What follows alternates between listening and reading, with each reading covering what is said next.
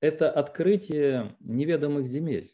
У нас было в рамках Кова-Гуру несколько таких открытий. Например, лекция по инквизиции, а, о досуге, а, об университете. Это все показывает нам в необычном свете то, что, чему мы обязаны. От досуга, обучения, вплоть до нашей истории, политики, юриспруденции – и, конечно, эти лекции, особенно об инквизиции, вызывали острые споры. И сегодня я хотел бы продолжить э, эту традицию и попытаться реабилитировать и показать вам новый континент. Причем я это делаю сейчас только предварительно. Вначале предварю свою беседу извинением. Извинение связано с тем, что то, о чем я буду сегодня говорить, не написано ни в одной книге, и если бы такая книга была написана, мне было бы легче. Я на любом языке. А европейском я бы взял ее, прочитал по-французски, итальянски, немецки, английски, по-польски с удовольствием. Но такой книги нет. Есть много книг, не переведенных на украинский и русский языки. И еще больше того, что еще не написано, потому что та тема, о которой я говорю, часто связана с моим личным опытом. Я много путешествую. Сейчас это звучит в пандемию как-то все неуверенно в прошлом времени. И я посещал многие монастыри. Я общался с представителями различных орденов. Посещал католические университеты, библиотеки. А, общался с различными богословами, монахами, философами. И а, так или иначе в разговорах они иногда бросали такие фразы. А, вы знаете, а этот язык придумал э, э, вот один из братьев нашего ордена. А вот этот музыкальный инструмент придумал вот этот наш брат. А, генетика, да, а это вот, значит, вот. Это братья, которые, вот это сестры, которые это делали. А, и так э, собиралось громадное количество свидетельств и источников, которые нужно восстанавливать по, по крупицам.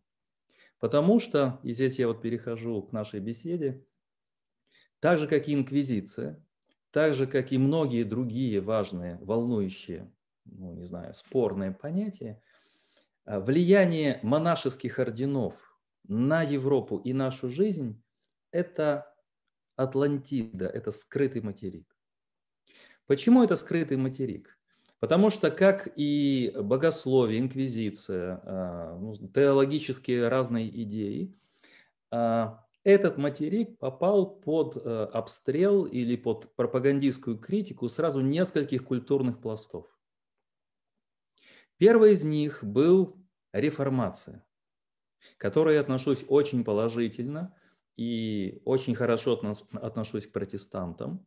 Но первый такой момент, протестантская пропаганда или проповедь, давайте назовем так, 20-е, 30-е, 40-е годы 16 века была направлена на острием относительно монашества. Там, где утверждалась реформация, возникали процессы так называемой секуляризации, а именно закрытие монастырей, а конфискация земель, передача этих земель местному дворянству и, естественно, изгнанию монахов. И в этих периодах монахи очень часто были мучениками. Для примера, французская революция, это уже конец XVIII века, а, больно ударила по Шартрезу, и там сразу 51 мученик, убитые, замученные монахи. Точно так же в реформацию было много преследований и были мученики. А, английская церковь а, имеет очень много мучеников. Томас Мор, друг Генриха VIII, это первый, считается, католический мученик за веру, поскольку он отказался исполнять приказы своего друга Генриха VIII и был казнен, а он был канцлером, фактически вторым лицом в государстве. Вот этот первый слой протестантизма. Второй слой – это, конечно, то, что связано э, с французской революцией, с движением лаицизма и потом процессов духовной такой, ну не знаю, идейной секуляризации. Этот второй э, пласт прошелся в основном по XIX веку. И здесь тоже монахи были описаны в очень негативном ключе. они всегда, эти ордена, увязывались с какими-то темными началами. Например, если вы услышите слово «иезуиты», а меня часто называют иезуитом, в комментариях к моему YouTube. Вот видно, что вы иезуит, у вас иезуитская практика. Они не понимают, что они мне льстят. И сейчас вам расскажу про иезуитов также. И вы видите, что если бы, если бы я был э, уровня иезуита, священника или монаха, я, может быть, гордился бы. Но, к сожалению, нет. Вот это светская волна XIX века. И, наконец, советская волна атеистическая, потому что от 20-х э, годов через времена, казалось бы, мягкие Хрущева, у меня есть еще от бабушки под, э, подписки на огонек конца 50-х, начала 60-х. Там всегда какие-то злобные иллюстрации, черные монашки, монахини с очень злыми лицами, которые утаскивают советских школьников и пионеров куда-то на дно, как спруты какого-то страшного, не знаю, моря, впадины какой-то, понимаете? А, и эта традиция продолжается до сих пор.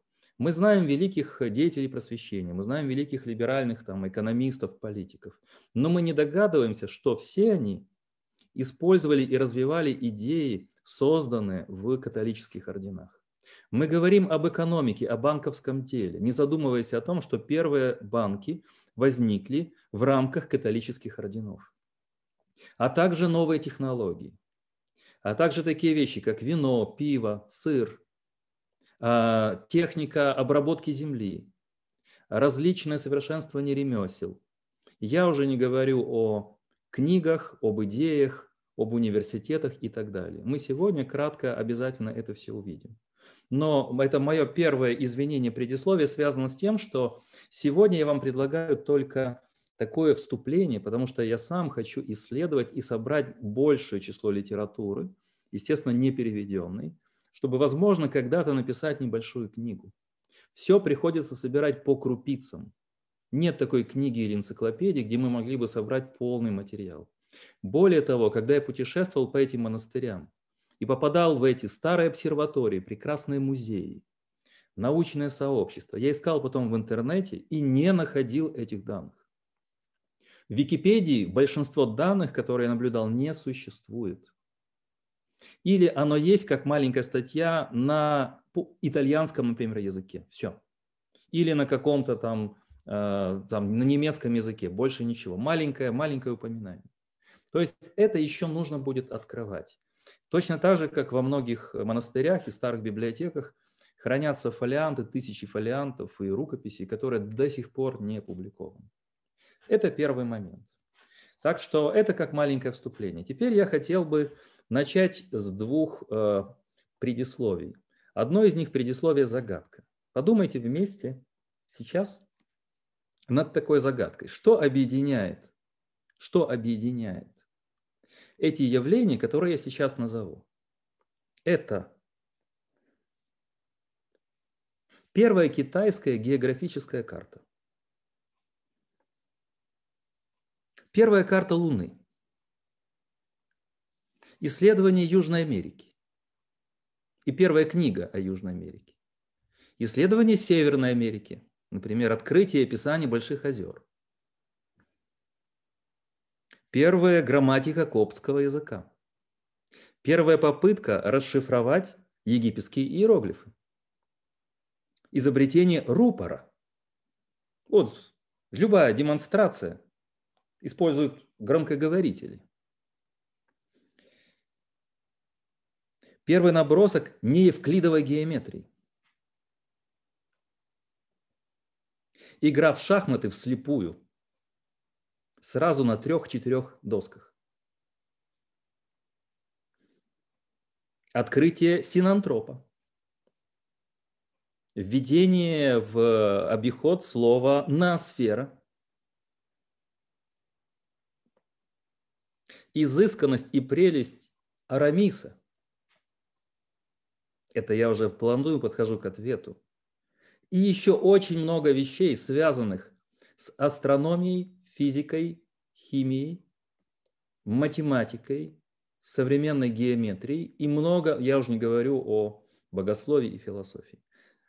И, конечно, Киево-Могилянская академия. Это уже первая подсказка, понятно, о чем идет речь. Если я сказал Киево-Могилянская академия, она стоит в этом списке вещей.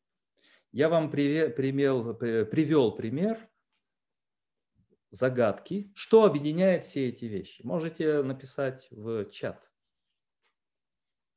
Возможно, Даша почитает. Какие ответы? Что там пишут народ? Пишут иезуиты. Вот какие а. образованные люди собрались. Потому что я сказал Киево-Могилянская академия. Монахи. Если, если бы я добавил, это же я уже помогал, если бы я еще добавил, например, э, отец Браун, Честертон, тогда бы совсем было все понятно.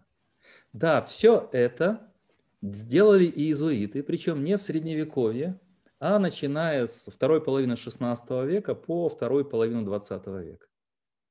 Я вам не назвал еще философские школы различные, много философов, богословов. Например, даже вот один из главных философов, которым основание философии модерна – это Франциско Суарес, которым я когда-то пытался профессионально заниматься. Да, это иезуиты. Но подобно схеме Андрея, когда вначале Киев, потом Украина, потом мир, мы могли бы от ядрышка этого иезуитов задавать еще больше вопросов. Вот тогда история сыра, пива, вина, аграрной культуры, ремесел, строительного искусства, архитектурных стилей, рукописей, сохранения античного наследия, мы бы увеличивали и увеличивали эти все круги. И тогда мы вовлекли сюда другие ордена, кроме иезуитов. Поэтому вот это первая загадка. Вы видите, что вещи, явления, которые я перечислил, это только один орден. Мы сегодня будем о них говорить. Теперь второе предисловие, очень маленькое, связано с, моим личной, с моей личной жизнью. Поскольку я ходил с этюдником по городу Киеву, советскому Киеву, начало 80-х, середина 80-х, я в несколько раз попадал в необычные миры. Этих миров было тогда для меня три, сейчас больше в Киеве. Вначале это была Киево-Печерская лавра. И я, советский школьник, в семье которого верующих не было, попал в трапезный храм, в ближние и дальние пещеры, э, в Крестовоздвиженский собор. Тогда там еще был музей э, Лавры атеистический. И я там видел фрески странных людей с бородами в каких-то хитонах, со странными надписями. Например, Марк Гробокопатель гробокопатель. Оп, Марк Гробокопатель. А, эти люди смотрели большими глазами на выкат, на меня с этих фресок. И я с этими людьми встречался в Лавских пещерах, где было еще электрическое освещение, и в стеклянных э, саркофагах, гробах, и иконки, надписи, имена этих людей. А также вещи, которые советского школьника не могли не испугать. Затворы, где люди замуровывались на всю свою жизнь, оставляя окошко для пищи и для воды, и там и умирали. Там были вот так вот лежащие скелеты, черепа, сваленные в груды. Сегодня там все выглядит по-другому, но это было так. Это еще не был монастырь, это были музеи. А также в музее, там, где Крестовоздвиженский собор, было большой под стеклом саркофаг с обнаженной мумией монаха для общего обозрения. Эти люди меня поразили. Я был вначале удивлен, потому что это полностью разрушало мой мир. Непонятно было, что толкало этих людей на такие жертвы. Почему эти люди так себя ограничивали в 12, 13, 14 веках нашей эры, в прекрасном городе Киеве? Это был мой первый вопрос. Второй вопрос, э, второй и третий мир, в который я попал, поскольку я очень любил подол, как-то спускаясь с холма, поднявшись по Андреевскому спуску, я опустился в тихий пустынный двор. Оказалось, это Флоровский монастырь. И там, опустив головы, в черном бегали быстрым семенящим шагом женщины, одетые в черное. Это были монахини люди с другой планеты для советского времени. Я пытался к ним приставать и предлагал их написать портрет, потому что я до этого купил книгу Павла Корина, и там прекрасно были написаны монахини. Они мне говорили, что нет-нет, у нас нет денег, мы спешим, мы заняты. Ну, понятно, 15-летний, 16-летний мальчик хочет написать портрет монахини. И что из этого они могли понимать, непонятно. В другой мир я попал совершенно случайно. Это был мир Покровского монастыря. Это громадный монастырь. Тогда было много монахинь, сегодня там много монахинь. Он спрятан немного в глубине от Большой Житомирской. Ты попадаешь в какой-то мир сказочных теремов, куполов и совершенно такой, совершенно отрешенный мир. Меня это в свое время потрясло.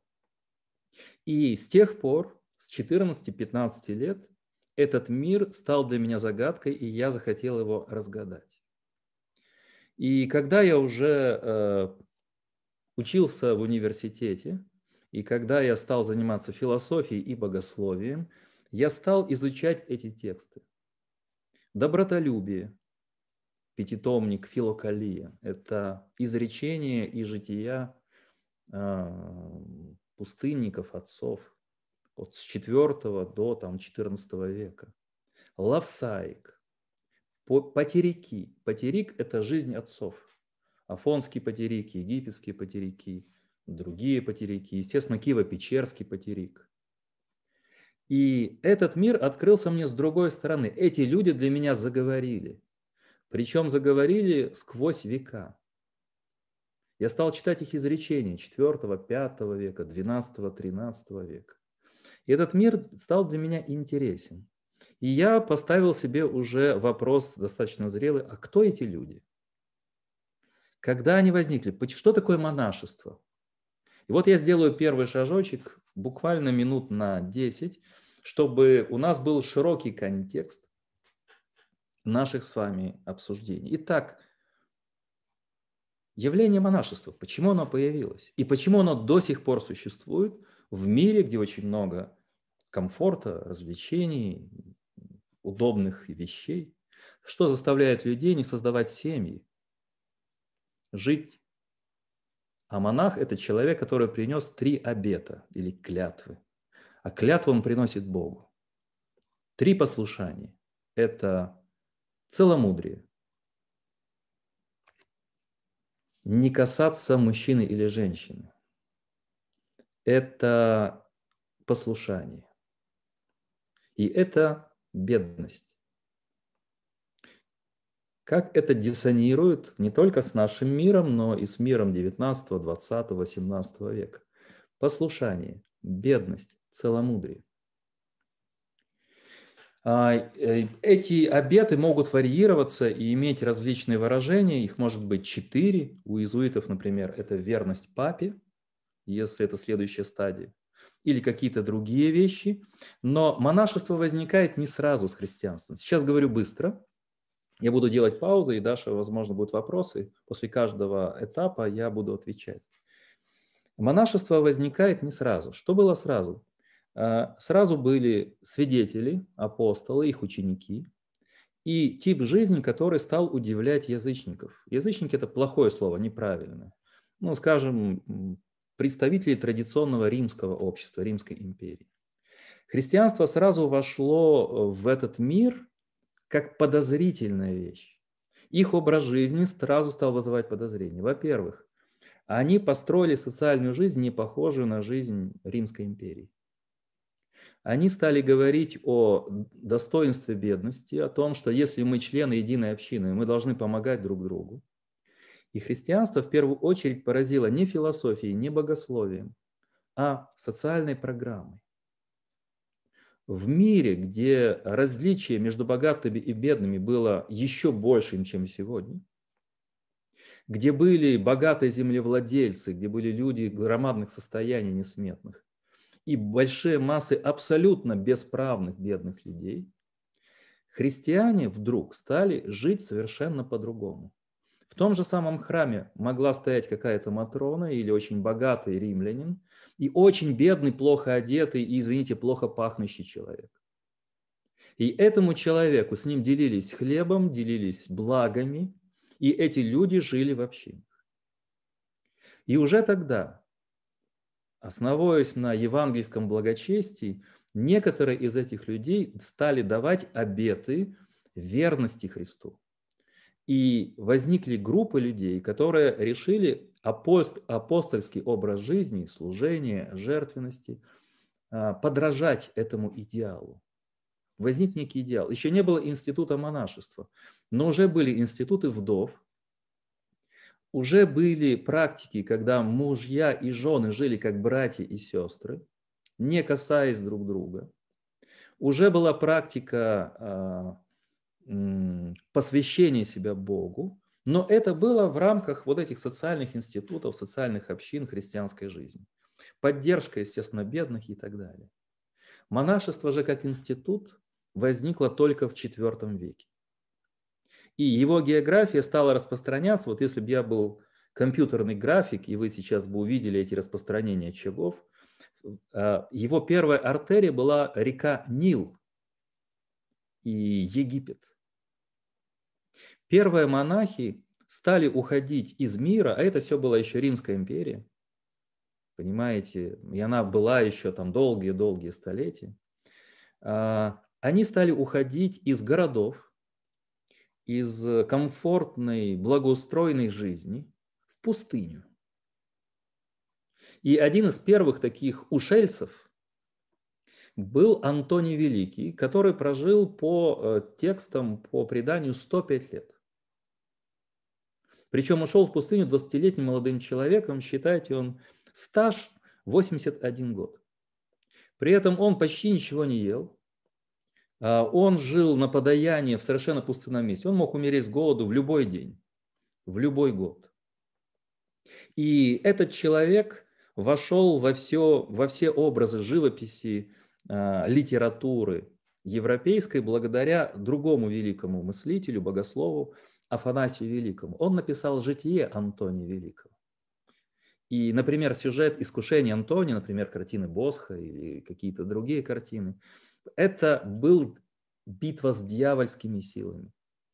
Антоний и битва с дьявольскими силами. А сейчас бы мы сказали светским языком, а, с нападками тяжелых психических состояний, с постоянными искушениями.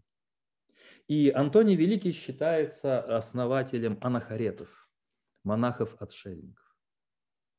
Четвертый век.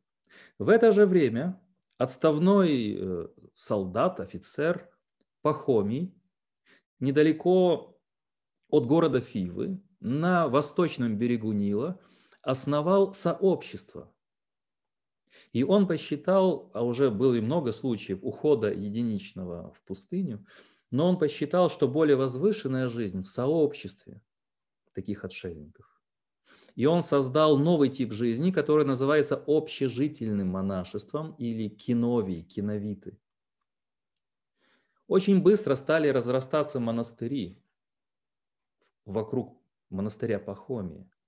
И он разработал устав или правила жизни в этих общинах. Почему он посчитал, что эти общины э, лучше, чем анахарет? Потому что э, братья ставили пример друг другу, предлагали. Они могли собираться, обсуждать духовные вопросы, поддерживать друг друга, таким образом создавая общество в обществе. Вот эти киновиты или общежительные монахи, общежитие, а, образовали вторую линию, которая в будущем победила, хотя до сих пор существует анахарет. И эта география, которую я вам описал, с Египта распространяется на следующие регионы. Распространяется в Палестину, Сирию и, наконец, территорию нынешней Турции, Ближний Восток и дальше, так называемая Анатолия. Это движение, подобно лесному пожару, стало распространяться по всему миру уже христианской Римской империи стали возникать не просто эти сообщества, а стали возникать системы правил, регулы или уставы. И уставы Пахомии, и другие уставы. А потом устав Василия Великого, или правила Василия Великого, правила других выдающихся и богословов, и монахов. И они были переведены Иеронимом, и еще одним Руфин, еще одним латинским автором на латинский язык. Таким образом, вот этот пожар восточного мира христианского а, распространился на большие территории. Вот здесь мы немножко остановимся. Эти люди и люди, которых, с которыми мы встретимся в западном средневековье и в новом времени, были из разных социальных слоев.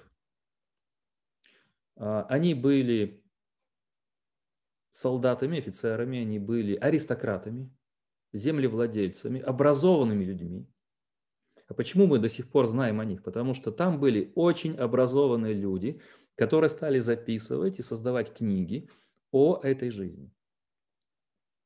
И, наконец, вот этот этап, когда на латинский язык все было переведено, переметнулся уже на территорию нынешней Западной Европы. И вот здесь я подхожу к завершению первого этапа.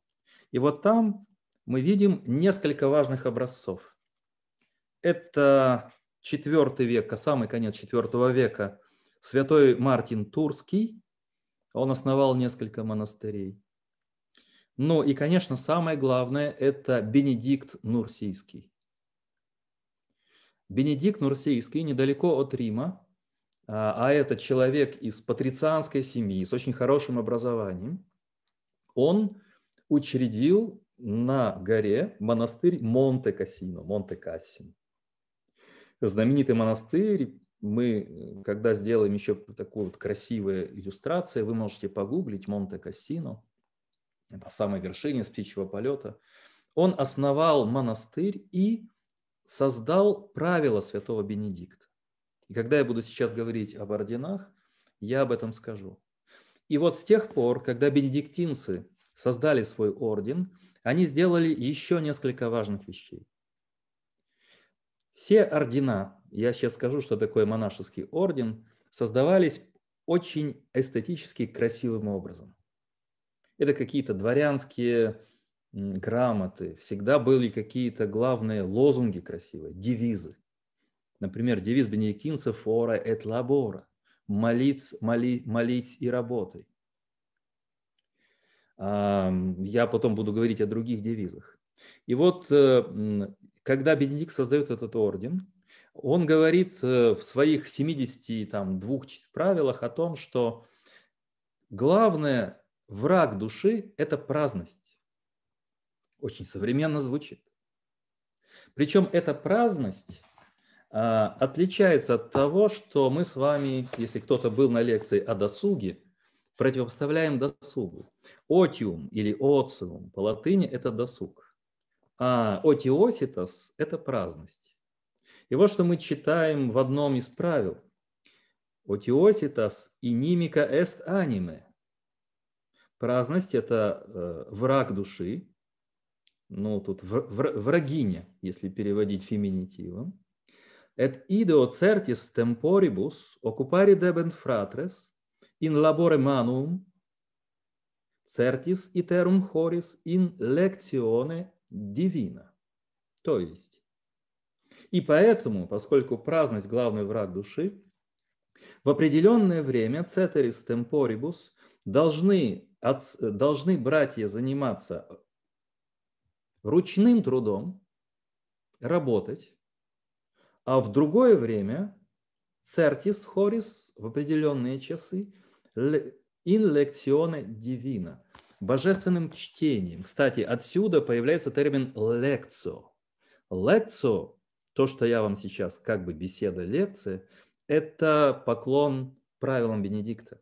Этот термин возникает там и обозначает, кроме э, работы руками физического труда, чередовать физический труд с интеллектуальным духовным трудом. Когда братья 4 часа в день должны собираться вместе – там несколько раз, потом бенедиктинцы будут варьировать это по-разному. И обсуждать э, мысли святых отцов, фрагменты Святого Писания, делиться духовным опытом. То есть они должны жить как интеллектуалы, интеллектуальные общины.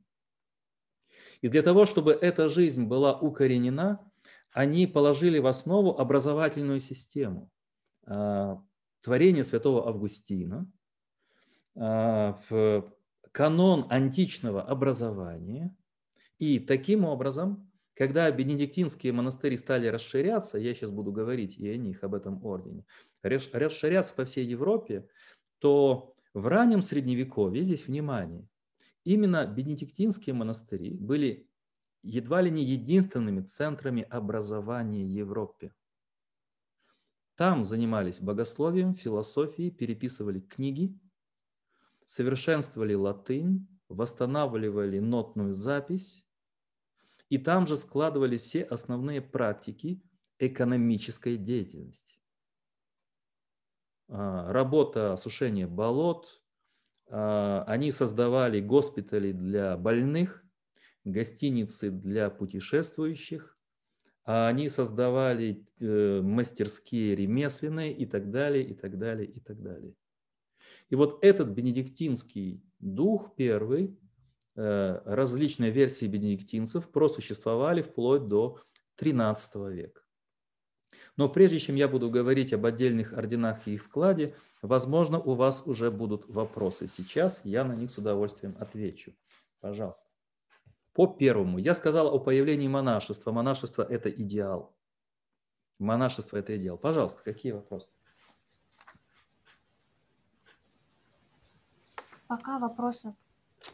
Ага, вижу руку. Угу. Я буду очень кратко отвечать, чтобы мы успели сегодня все. А если не успеем, встретимся как-то еще раз. Да, пожалуйста. Федор, пожалуйста. Да. Андрій Олеговичу, доброго вечора. Всім учасникам доброго вечора. Добрий вечір.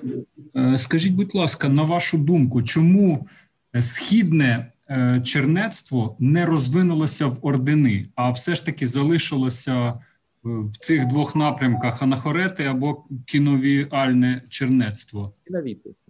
Или кинобиты иногда так. Дякую. Вы знаете, это вопрос, э, я думаю, что здесь должен вопрос специалистам. Я отвечаю на этот вопрос таким образом, что ваш вопрос влечет еще много разных вопросов за собой. Ну, например, так случилось, вот если возьмем, например, а, Византию или потом а, русское православие, большинство монахов – это из простых людей, ну, в лучшем случае купцы. Большое исключение – аристократы очень редко. Ну, когда там Игнатий Брянчанинов в 19 веке, ну, там еще несколько человек. В то время как зап западная система очень много аристократии. И так длилось до 20 века и сейчас включительно. Представители аристократии, представители лучших родов. И мне кажется, что из-за того, что это представители также и вот аристократических родов, и образованных э, э, групп людей, э, возникла такая игра в, в правила, в институции и в вот такую куртуазность. Это все очень красиво подается, это все получает свою регламентацию. Еще и благодаря тому, вот сейчас я соединю, это вообще отдельная лекция, вы задали интересный вопрос. Э, дело в том, что один из главных, э, одно из главных влияний монашеских западных орденов – это влияние политическое. И так получилось, что на Востоке, а, кроме каких-то уединенных монастырей, духовная жизнь была связана очень близко со светской властью. Ну, она была сакральная, не светская, но все-таки политической властью императора. В то время как Запад создал совершенно другую систему. Монахи и монашеские вот эти вот э, монастыри и монашеские группы были мостом между античным миром и средневековьем. Соответственно, поскольку они были посредниками, они были логистикой не только знаний и экономических умений, но еще и власти. Во многих городах Европы, а это были раздробленные, очень разные образования, а, духовные лица брали на себя управление и городами, и целыми регионами. Например, в Милане Амвросий Миланский играл очень большую роль. Или Карло Баромео в Милане. А, были князи-епископы, потом уже в системе империи немец, священной немецкой нации. И это создавало напряжение между императорской королевской властью и папской епископской властью, так называемые споры об инвеституре XII века. И вследствие этого церковная жизнь в Европе, мы не будем называть это отдельно политикой, отдельно религией, отдельно там экономикой, отдельно еще чем-то. Но жизнь пошла по другому пути, более сложному, чем на Востоке. Эта жизнь предполагала, что, конечно, есть по-нашему, скажем, по-восточному, есть парафии. Есть местные епископы, безусловно. Но в католической церкви, поскольку э, рядом папа Рим, когда создаются новые ордена, они прямо подчиняются папе и не подчиняются местным епископам.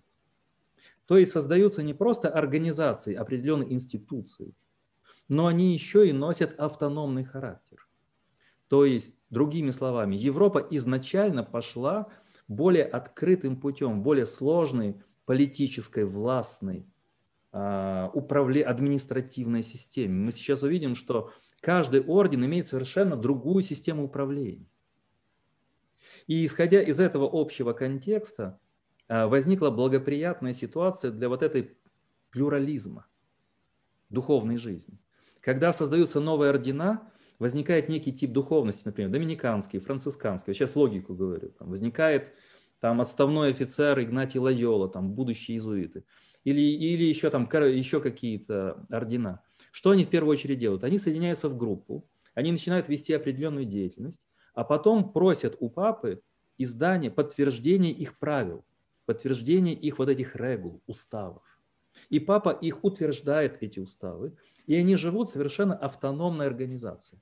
Это свободное сообщество внутри сложное тело европейской западной структуры. Поэтому, извините, что так долго отвечал, я вижу причину вот, вот в этом. В более сложной организации политической, культурной, социальной жизни Европы, в отличие от Востока. И Восток не избавился от этого цезарепапизма, если уж грубо говорить, до сих пор. Неважно, кто это. Царь, президент, король, премьер-министр, нация, православной церкви автокефальной всегда в подчинении каким-то светским структурам. На Западе этого не было. Пожалуйста, еще вопрос можно. Будем объединять несколько вопросов, так как их достаточно много. Чем, чем отличаются католические от православных монастыри? И э, есть ли монашество в других направлениях христи- христианства? Других направлениях христианства, ну, есть только, монашество есть только у католиков и православных. Ну и греко-католики, если только это все-таки а, Сейчас не будем говорить на темы религоведения или теории религии. Э, но у протестантов, поскольку они всегда, начиная с Лютера, Кальвина, апеллировали к апостольской жизни – а, возникали и возникают все равно некие сообщества по типу таких аскетических групп, когда люди дают определенные обеты, когда люди ведут, а, скажем, безбрачную жизнь, посвящая свою жизнь Христу, а, служа где-то на миссиях или в своем городе, или в, своей, в, своем, на своей, в своих регионах. Но они не получают такое институциональное определение. Вот сейчас я как бы делаю первый шаг, э, вот это вот отличие. А если говорить об отличиях православного монашества и католического, ну, мы далеко зайдем. Опять же, в разнообразии. Православном монастыре современном власть настоятеля чрезвычайно высокая. А правовые отношения не совсем ясны. А, и очень часто, особенно в женских монастырях, у, не знаю, сестер, матушек называют их в православии, да, на самом деле сестры, у них очень узкий коридор выбора. Они, ну, как, э, они в зависимости очень большой пребывают. В то время как в католических орденах эти люди живут насыщенной жизнью. Каждый орден имеет свою специализацию, образование, уход за больными, миссионерская деятельность там в Африке, в Азии, сейчас мы будем об этом говорить, или в Америке, а, или это какие-то научные послушания. Эти люди практически ничем не отличаются от современных, только тем, что они приняли обеты и имеют хабит. А иезуиты и хабитов четких не имеют. И когда я впервые попал после православных монастырей, впервые в Доминиканский монастырь здесь в Киеве, а, он менял разные свои дислокации. И первый раз я попал за литературой с черноморцем Юрием, моим другом, а, на круглоуниверситетскую. Такой дом стоит там, где сейчас э, э, такой вот с башней, дом сталинский, э, на самый верх к ним, то я не ощутил монас... такого вот ощущения монастыря, где все должно быть елейным, каким-то темным, где-то свечечки горят, где-то иконки висят. Я увидел в белых хабитах отцов-доминиканцев, улыбчивых. У них у всех уже тогда были ноутбуки, у каждого была библиотека, в келье каждого был душ, э, хороший был ремонт, то есть вот э, на полу был паркет. Это было обычное, обычное современное э, жилье, где каждый из братьев жил своим миром, имел какие-то свои вещи. В основном это книги и компьютер, ну и какие-то там обувь, там Э, минимум личных вещей. Но эти люди обладали очень широким возможностью. Они преподавали в институте, они посещали Киев, в разных местах служили. А, это была очень широкая вот возможность жить. Ну, конечно, используя, ну, сохраняя эти обеты и так далее. А, здесь же, в православных, э, в православных монастырях, жизнь скорее только одного типа. Это молитва в основном, ну и труд, как у бенедиктинцев, но с достаточно узким диапазоном решения вопросов. Чтобы не затягивать, я хотел бы идти здесь дальше, чтобы вы увидели эти католические ордена, чем они жили, какая у них организация. Я вначале начну тогда уже с организации, раз уж об этом пошло. Дело в том, что каждый из орденов, что такое орден вообще? Вот ордо регулярис, ордо регулярис, ордо – это порядок. Порядок, основанный на определенных правилах. Правила задаются основателем ордена и подтверждаются папой а, непосредственно, или какой-то другой, в основном это папа. И вот этот ордо регулярис предполагает развитие апостольской жизни, подражание Христу, служение христианского только в разных направлениях, с определенной специализацией. А, например, о бенедиктинцах я кратко сказал, ну что, у них никогда до э, там, последних времен, до 19 века вообще не было единства ордена. Это была э, очень разрозненная система, которая изначально называлась конгрегацией. Конгрегация – это по латыни «объединение». И только в 1893 году возникла Бенедиктинская конфедерация. То есть множество вот этих вот объединений, над которыми периодически ну, скажем, сроком на 8 лет избирается аббат примас. 8 лет. Это совершенно автономные группы, которые объединены скорее общим бенедиктинским духом. Хотя в этих вот объединениях очень разные типы бенедиктинской духовности. Сейчас я буду говорить о них, например, там на цистерцианцы, например, там, или там еще другие деноминации.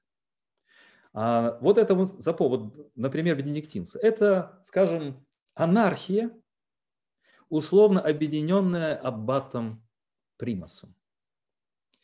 А, так, так что если вы хотите сейчас карту нарисовать политическую, а все это представлять как разное государство, потому что орду регулярис – это конституция, фактически устав – это конституция, то вот вам а, отличная анархическая конституция где в рамках большого тела живет очень много разных организаций.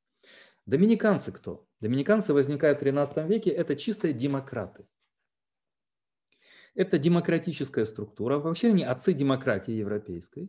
И когда я долгие годы был членом Совета Академического института Фомы Аквинского, я на правах с отцами, еще несколько светских членов Совета, принимали участие в избрании директора. Это, я вам скажу, вещь занимательная. Такая машинка для голосования была деревянная, где были белые и черные шарики. О каждом кандидате говорили самые приятные и самые неприятные вещи. Если он присутствовал, он должен был выйти. И были аргументы такие. Я считаю, что он не готов, он не может быть директором института, потому, потому и потому. Но у него есть плюсы такие, такие и такие. И когда, если, например, избирается из пяти а, э, кандидатов три, получает большее количество голосов, мы пишем их на доске. Например, там Петр, Иван и какой-то там Артемий.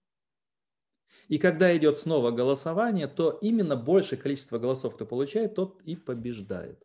Он еще должен быть утвержден генералом ордена. Генерал ордена тоже э, избирается на небольшие промежутки времени – тоже тайным голосованием на капитуле.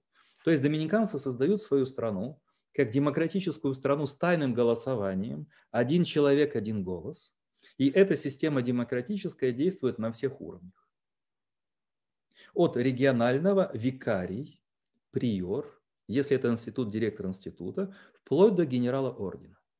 Вот вам доминиканская система. Видите, итак, у нас есть анархисты, у нас есть демократы, э, хотя вот монархисты, монар, анархисты, монархисты, такое странное бенедиктинская вещь. А теперь иезуиты, например.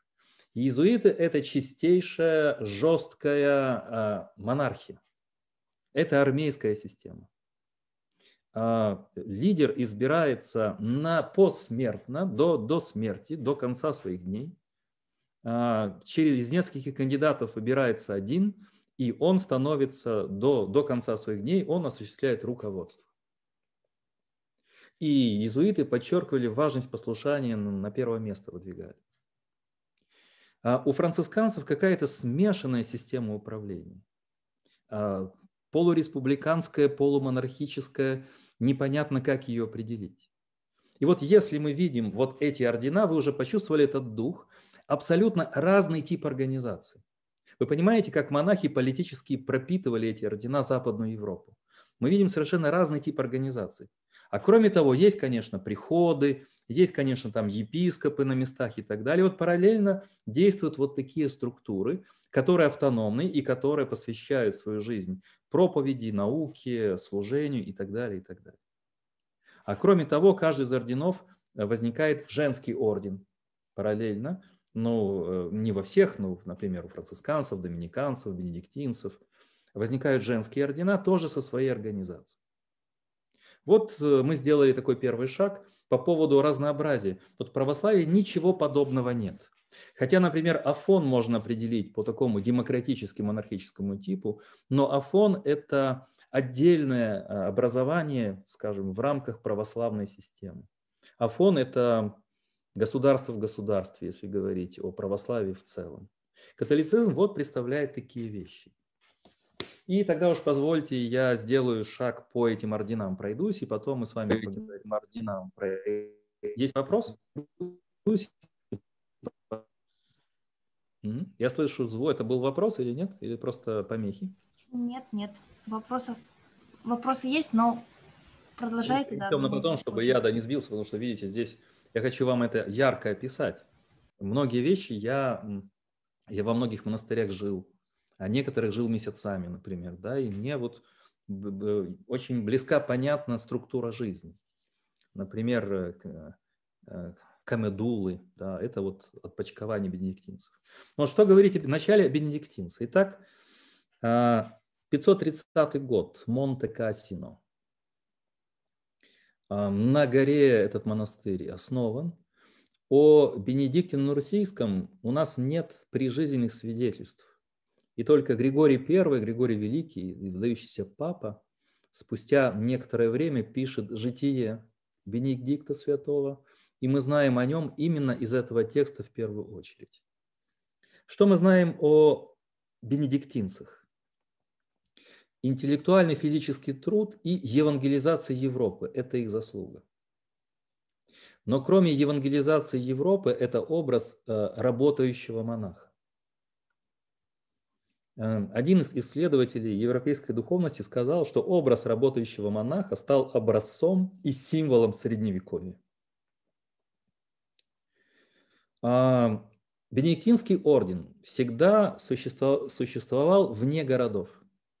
Обычно это большие образования, большие монастыри, к которым примыкают большие территории земель. Эти земли даровались а, королями, императорами, а, князьями тому или иному монастырю. И это громадные монастыри, которых задача была не только э, евангелизировать округ большой, но внутри мы находим очень много важных дел. Например, в монастырях скрипторий. В монастырях скрипторий. О, я слышу О, я слышу свой... Что случилось? Раз, раз, Большие раз. помехи-то, да, да, уже, уже слышим. Угу. Ну, я продолжаю. Это мы, мы же говорим о монашеских орденах. Помним искушение святого Антония?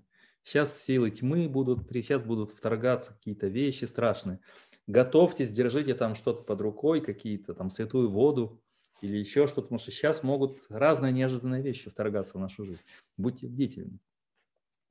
Так вот, а, это большие аббатства, большие монастыри.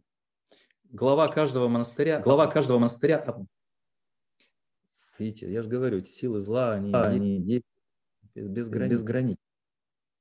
Угу, угу. А с чем это связано? Давайте, кто в технике разбирается. Почему я слышу свое эхо? А, это просто включается звук у одного из участников. участников. Ага, дорогие участники, пока не включайте звуки, потому что у меня будет шизофрения, раздвоение. Я буду говорить сам собой. Я говорю, а мне повторяет эхо. Я говорю, бенедиктинцы, а мне отвечает моим же голосом, бенедиктинцы. Вы хотите, чтобы у меня тронулся мозг?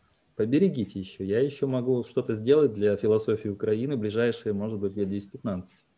Хорошо, пока выключите, пожалуйста, звуки, потом будем общаться. Так вот, представьте себе какой-то бенедиктинский монастырь. Обычно это вдали от городов. Обычно где-то близко, чтобы было озеро, река или лес. В аббатстве присутствует школа, там обучаются, причем обучаются семи свободным искусствам. Вот те вещи, которые от античности идут. Там переписывают манускрипты. Оттуда мы получили античные тексты.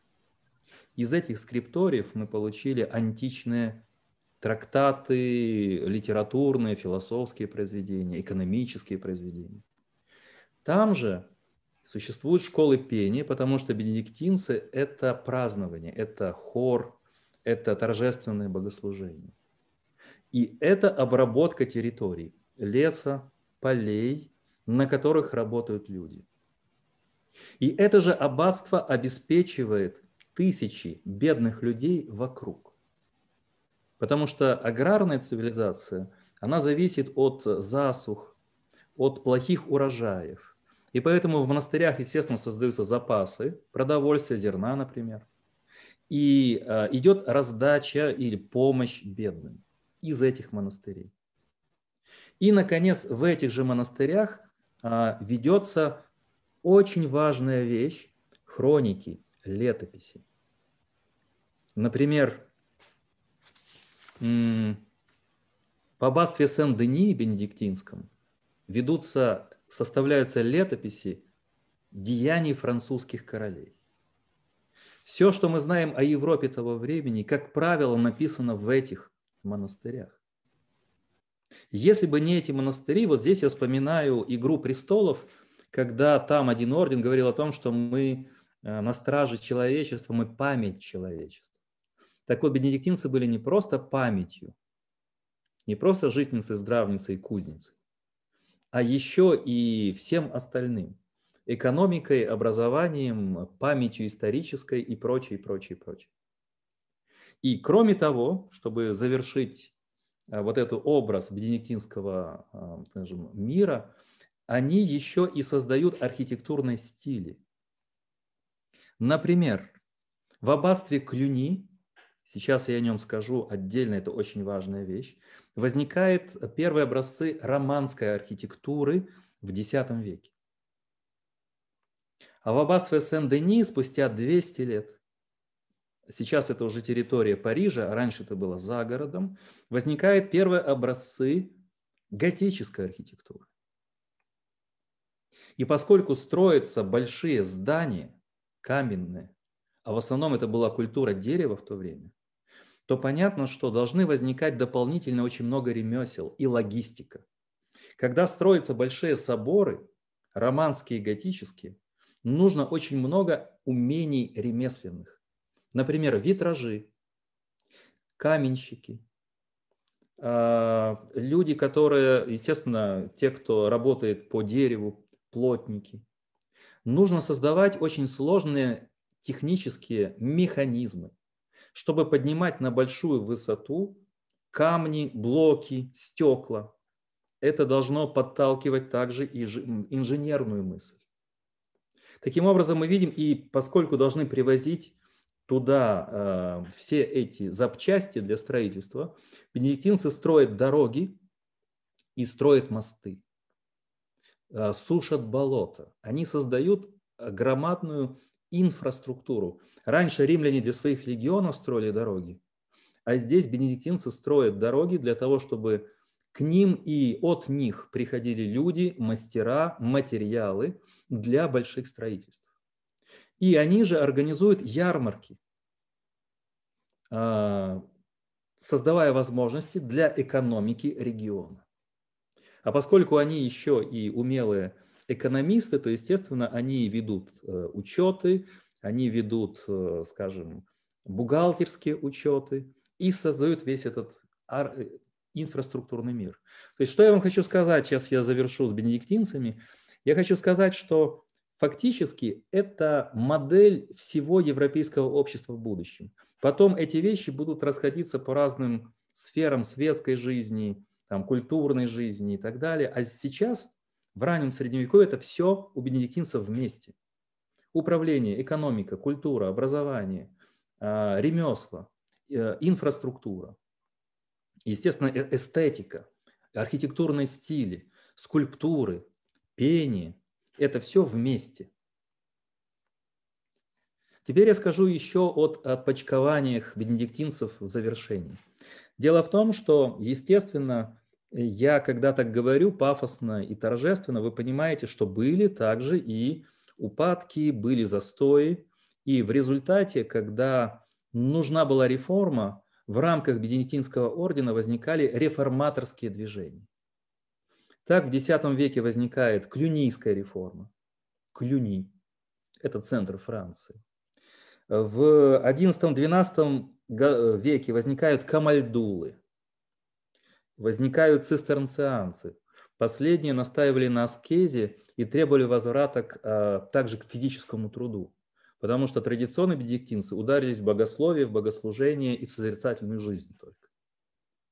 И каждое из этих новых движений создавало опять свои уставы подчеркивало те или иные типы духовности. Я хочу сказать о Клюни несколько слов. Эту книгу, которую я всегда рекомендую, гарвардский профессор права Гарольд Берман. Называется «Западная традиция права. Эпоха формирования». Есть, кстати, украинский перевод, но его труднее найти.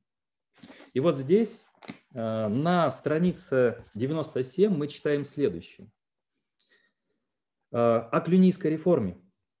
Аббатство Клюни, чья штаб-квартира была расположена в одноименном городе на юге Франции. Ну, там не совсем юг, а так юг ближе к центру, ближе к югу. Э, это монашеский, о, все монастыри, разбросанные по Европе, подчинялись единому главе. В чем суть реформы? Все монастыри этой большой корпорации подчинялись аббату монастыря Клюни. Клюнийские монастыри, которые через сто лет после основания, основания в 910 году в Клюни монастыря, насчитывали уже тысячу монастырей. Это сеть монастырей Европы, тысячи монастырей, которые по сетевому принципу э, подключены к главному аббату монастыря Клюни. Все они управлялись приорами под юрисдикцией аббата Клюни. По этой причине аббатство Клюни называли первой транслокальной корпорацией, послужившей моделью для католической церкви в целом и для Европы в целом. Существует много исследований, которые показывают, что все рост урбанистики, возрождение римского права, возникновение григорианской реформы, возникновение в XIII веке университетов. Импульс был из сетевой системы Клюни, этой надрегиональной корпорации духа. Вся Европа, я бы сказал так, клюнийская реформа была главным э, мотиватором или сейчас говорят триггер, да, спусковой крючок того, что потом через 200 лет привело к высокому средневековью, к э, потрясающему росту демографическому, к развитию городов, к развитию права, к развитию университетов и, естественно, осознанному современному средневековой политике. Это аббатство Клюни. А еще несколько небольших примеров. Вот когда мы говорим о цистернцианстве, кто там центральная личность? Бернар Клервоский. И сейчас скажу несколько слов о нем. А Бернар Клервоский пришел в Цистерцианское, один из монастырей, э, уже с группой друзей и приобрел небывалый авторитет. Вот чего никогда не было на Востоке и никогда, возможно, не будет. Представьте себе человека с пламенной речью, с большим духовным авторитетом, которому духовно, подчеркиваю, подчиняются тысячи людей по всей Европе. Короли, будущие папы, потому что, например, папа Евгений – это будет его ученик, который дает устав ордену тамплиеров, который э, проповедью мог полностью изменить сознание тысяч людей. Вот эта духовная власть Бернара Клервовского пришла еще к одному моменту. Бернар Клервовский, основываясь на цистерцианской духовности, особое внимание уделял подражанию земной жизни Христа. Существует очень много изображений, когда он у креста обнимает многие, э, у распятия Христовы, или э, вместе участвует в страданиях Христовых. Вот от этой мистики у меня есть на моем канале старые лекции по истории Средневековья, там 12 век. Я там говорю, как от духовности Бернарда рождается впервые две вещи. Углубленный опыт индивидуальности, наблюдение над своим духовным миром и понимание жизни личности как подражание Богу.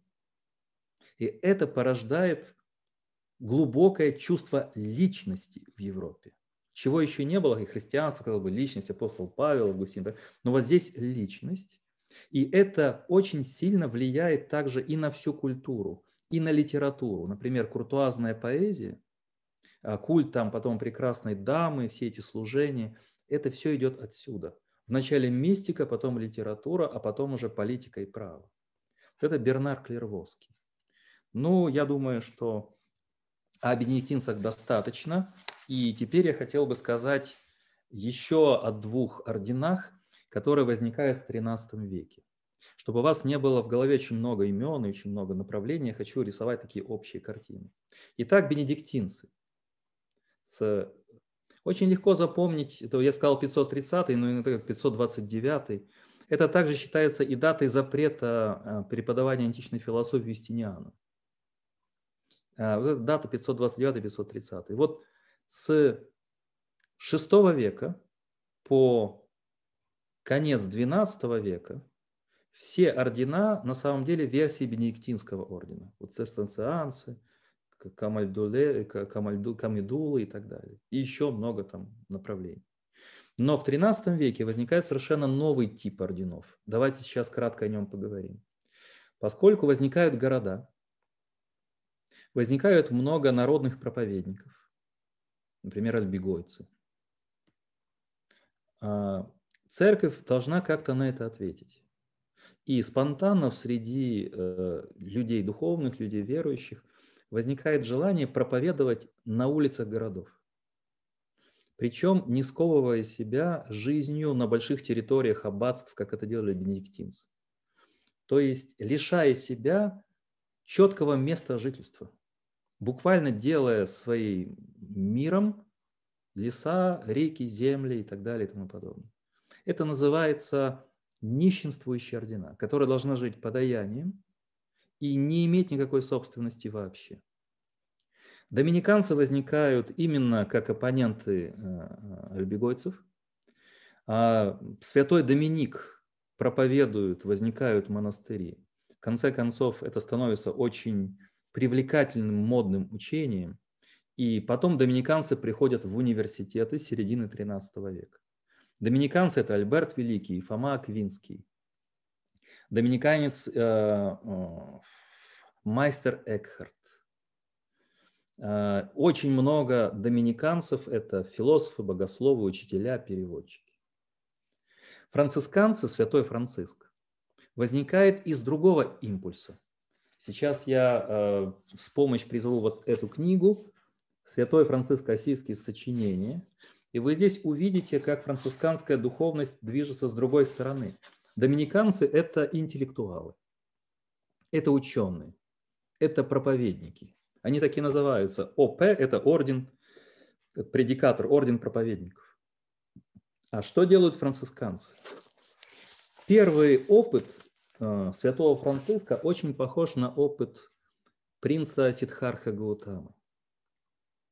Э, молодым человеком он гулял в окрестностях своего города Ассизы. Ассизи, можно так перевести. И он увидел прокаженного. Он почувствовал ужасный запах разлагающегося тела.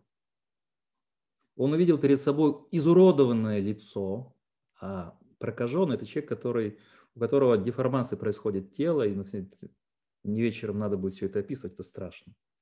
И у него возник страх перед этим человеком. Он захотел убежать. И тогда он сказал себе, но это же не по-христиански, он мой брат. Возможно, в нем Христос меня встречает. И тогда он подошел к нему, дал ему монетку и поцеловал. После этого он организовал группу людей, которая должна была ухаживать за прокаженными, промывая их язвы и служа им.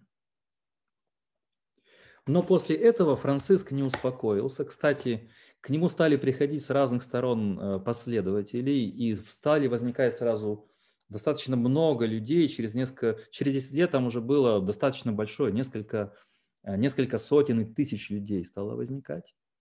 И Франциск повел себя достаточно странно. Существует известный сон одного папы, когда он видит во сне, как падает церковь, и один э, человек поддерживает церковь своим плечом. И когда он увидел этот сон, к нему как раз пришел Франциск утверждать устав ордена, свои правила. И вот этот Франциск а, поставил главной частью своего учения личность Христа. И я бы сказал так, если доминиканцы, условно говоря, интеллектуалы, то францисканцы – это чувственность эмоций, хотя среди францисканцев будут потрясающие философы, интеллектуалы, математические логики и так далее. Но это эмоции. И я вам сейчас приведу несколько примеров.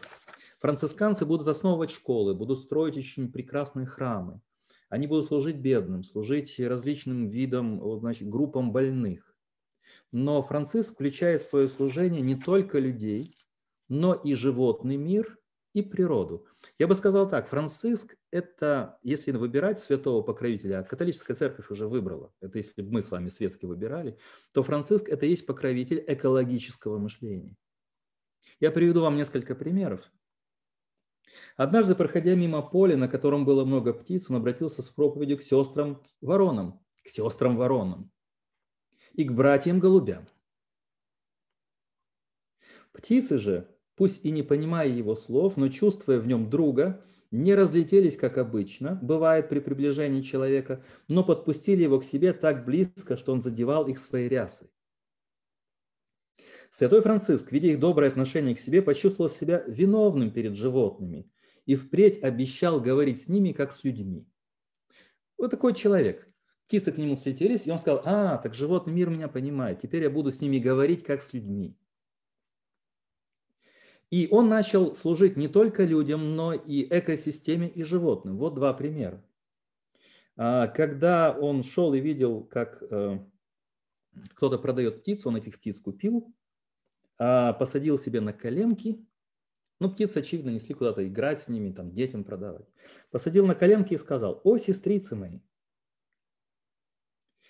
простые, невинные, чистые горлицы, зачем вы даете себя обижать?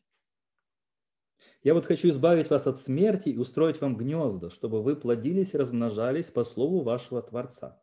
Он сделал им гнезда, они жили в монастыре потом как вот прирученные, да, как прирученные. В Губио Франциск приручил свирепого волка, обратив его к Богу. Это знаменитый сюжет его жития. Если вы захотите волка к Богу обращать, обращайтесь с молитвой к Франциску. Ну и, наконец, он э, стал спасать животных от убоев. Ну, например, отдавал свой плащ, спасая жизнь ягненка на бойне. И выпрашивал меда для голодных пчел. Он проповедовал даже змеям, а видя на дороге червяка, останавливался и убирал его, спасая от опасности быть раздавленным. Франциск твердо верил, что не напрасно прожил день, если ему удавалось спасти от гибели хотя бы одно животное. Ну, слушайте, это какой-то полубуддист, полуэкологист, э, полу какой-то веган, э, этот самый, прочее. который спасает все и произносит гимны брату Солнцу, брату Луне. В этой книге самый главный его гимн, гимн брату Солнцу, написан и по латыни, и по-итальянски. Это первое произведение итальянской литературы.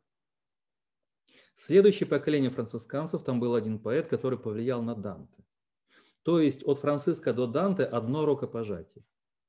И в этом гимне брату Солнцу воспевается весь мир. Завершая с Франциском, сейчас скажу еще о францисканцах.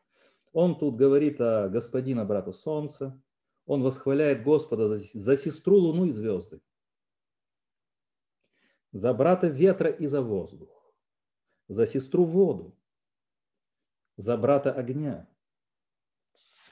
за сестру нашу мать землю, в конце особенно красиво, за восхваляемый ты, Господи, за сестру смерть телесную, которую никто из людей живущих не может избежать, сестра смерть телесная, которую никто из нас не может избежать.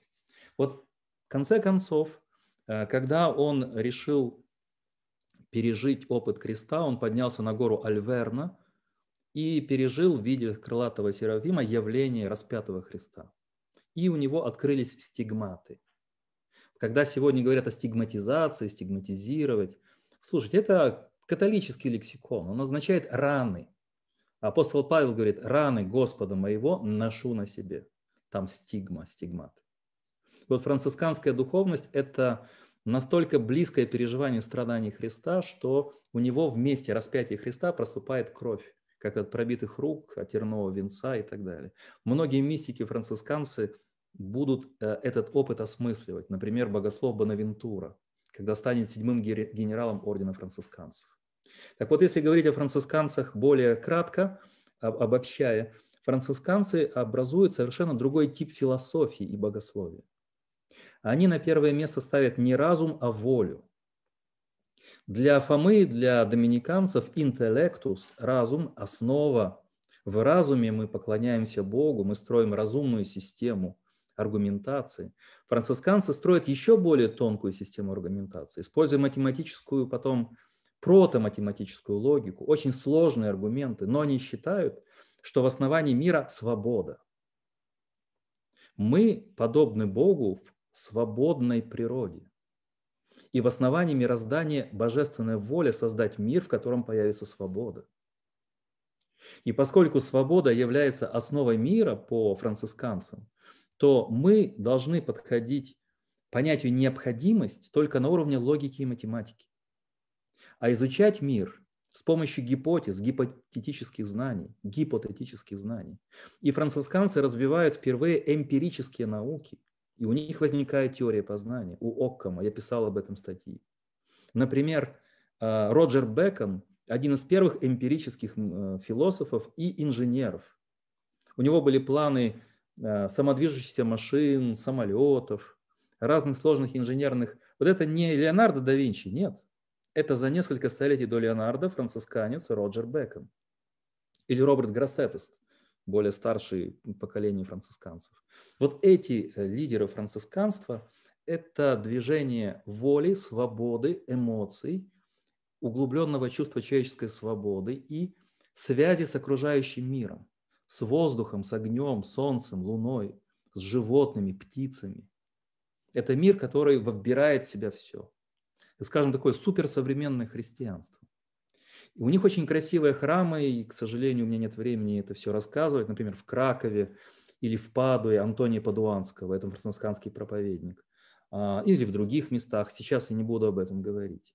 Вот это францисканцы. Вот смотрите, доминиканцы, францисканцы. Знаете, нет ничего более интересного, когда разные монахи из разных орденов шутят друг над другом.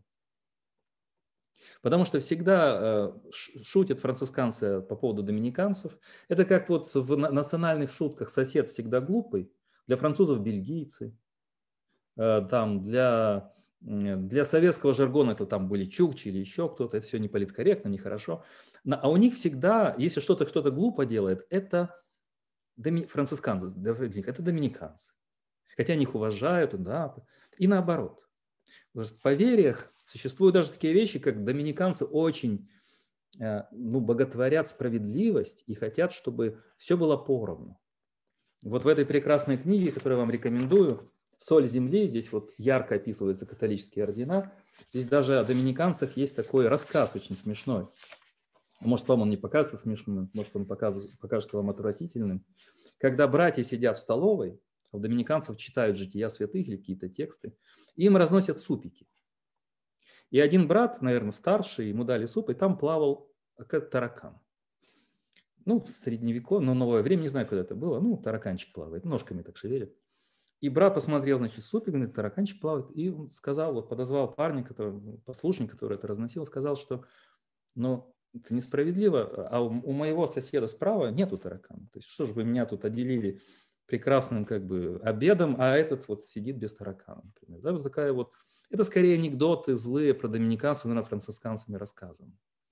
Но самый главный злой анекдот – это когда францисканцы и доминиканцы начинают шутить о иезуитах. Вот сейчас я попытаюсь сказать еще об этом ордене и также о его вкладе. Мы с него начинали свою загадку. Это Societas Jesu, сокращенная SJ. Если там ОП, то здесь вот так. И их главный лозунг, вы знаете, «Ad majorem Dei gloriam» к большей славе Бога. Старый такой русский период, к вящей славе Бога. Их духовность особенная, и ее основал э, военный, который получил ранение в войне с Францией, Игнатий Лайола. И когда он получил ранение, а у него была повреждена нога, он читал несколько аскетических трактатов, и он пережил озарение. Он решил сам служить Богу, помогать душам, как он говорит. Очень красивая фраза – помогать душам. И с этой целью он приехал в Париж и собрался с узкой группой его последователей на Монмартре, и были даны эти обеты бедности, целомудрия и в данном случае апостольского служения. В 1540 году э, устав был утвержден папой, как красиво называется эта булла, Регимини милитантис экклесия. Милитантис – это рыцари, воины. Это воинство Христово. А, и э, здесь, в этой системе, орден возник не только чтобы помогать душам, но и бороться с реформацией. Если для доминиканцев оппоненты были альбигойцы, то для иезуитов э, ширящееся протестантское движение. И что сделали иезуиты? Во-первых, они создали орден с очень жесткой внутренней дисциплиной. Вот это армейская дисциплина с маршалом или генералом во главе пожизненно. А, они создали лучшую систему образования. В принципе, когда мы говорим о иезуитах, например, об учениках, кто закончил иезуитские коллегии, ну, судите сами. Я называю только некоторых. Декарт, Лопе де Вега, Корнель, Мольер, Кальдерон, Вольтер, Монтескье, Джойс, Бонюэль, Хичкок. Вообще-то это сотни имен. Их система состояла в том, что мы должны одновременно действовать интеллектуально и чувственно. Интеллектуально они стали создавать коллегии. В 1580 году их было 140. 1615 их было 372. В 1749 их было 669. В этих коллегиях первые два года изучалась философия, а потом богословие. По типу этих коллегий была создана и Киево-Могилянская академия, такой православный схоластический институт, академия. Ну, коллегия вначале была, Киево-Могилянская коллегия. И э, другое, другая сторона, то, что, э, чем они отличались, это было их влияние через внешнюю атрибутику. Э, очень большой вклад они внесли в искусство барокко, в прекрасное оформление храмов, в особую торжественность. Для того, чтобы обучать детей лучше сакральным истинам, иезуиты придумали школьный театр, где бы разыгрывались главные сакральные сюжеты и не только сакральные. Видите, недаром из иезуитских коллегий и вышли вот эти же все, когда я называл Корнель, Мольер, Кальдерон, это Кальдерон это главный, скажем, автор, драматург испанского театра. А, это недаром. И многие писатели, и многие люди искусства. Это очень красивая эстетика. Но это для внешних, а внутри очень жесткая дисциплина. Вот посмотрите, как все это строилось. А, Вначале два года новициат. Новициат – это в каждом ордене э, первые два года испытаний. Ну, как бы новички. А после этого, если ты кандидат в схоластики, еще три года философское обучение, два года педпрактика, 4-5 лет богословия. Потом в рукоположении один год испытаний пробацию. Потом ты получ, входишь в статус профессов и даешь четвертый обед папе. Таким образом, иезуиты готовятся громадное количество времени для того, чтобы э, быть миссионерами и проповедовать по всему миру. И сейчас я приведу примеры, и вы поймете, что этот орден недаром так э, был воспитан. Но вначале завершу с структурой. А, вот это стремление помогать душам, личный выбор человека, подготовить душу к встрече с Богом, хорошо прописан в правиле святого духовных упражнений Игнатия Лайола. Накова Гуру а, и с Алексеем Арестовичем, и с представителем ордена иезуитов эти правила разбирались. Они есть в русском языке. А, здесь главная цель 29, где сказано следующее, начало о делах. Первый пункт – благодарить, благодарить Господа за полученное благодеяние. Второй пункт – просить благодать для познания своих грехов, для очищения от них. И вот третий – требовать отчета от своей души. Сначала в мыслях, затем в словах. И, наконец, в действиях, просматривая по порядку истекшее время – или же отдельные действия от момента пробуждения до настоящего испытания совести, как указано в частичном испытании совести. То есть иезуиты – это первоклассные психотерапевты, психоаналитики. У них до сих пор в католическом мире самые сильные реколлекции. Реколлекции – это время подготовки к определенным, духовной подготовке, может быть, неделя, может быть, две, перед, например, Пасхой, какой-то цикл. Когда иезуиты руководят, руководят, помогают душам увидеть себя внутри, оценить себя, для того, чтобы впустить в себя Бога, для того, чтобы открыться навстречу Богу. Для этого нужно хорошо себя знать, увидеть свое предназначение. Вот если говорить о началах серьезной психологии, это иезуиты. И результаты не замедлили сказаться. Я приведу примеры только 16-17 веков. Вот те загадки, которые я задавал, вот они оживают так. Например, Хосе де Акоста. Так, кстати, сейчас у ордена 8 астрономических обсерваторий, 17 географических институтов, множество научных центров и 53 университета. Изначально они отдавали очень важную роль, уделяли важную роль математике и естественным наукам. Недаром у них очень много астрономов, а, физиков, биологов, естественников, ну и математиков, конечно. А, опять же, Декарт э, получил в Ля Флеш прекрасное математическое образование в самом начале 17 века. И вот несколько примеров. Хосе де Акоста, географ, натуралист. Он исследовал Южную Америку. Он занимался метеорологией, физикой, один из основателей геофизики. Он написал в 1590 году, вышла его книга истории, где проследил и обосновал связь отливов и приливов с фазами Луны. Он также лингвист, изучал иероглифы и написал книгу о природе нового света. Это Хосе де Акоста. Он умер в 1600 году. Или Матео Ричи, математик, астроном, картограф. 30 лет провел в Китае. Все они, когда это китайская миссия, одевались в китайскую одежду. Я вам покажу такие схематические рисуночки. Он очень быстро выучил китайский, потому что у иезуитов была специальная мнемотехника запоминания.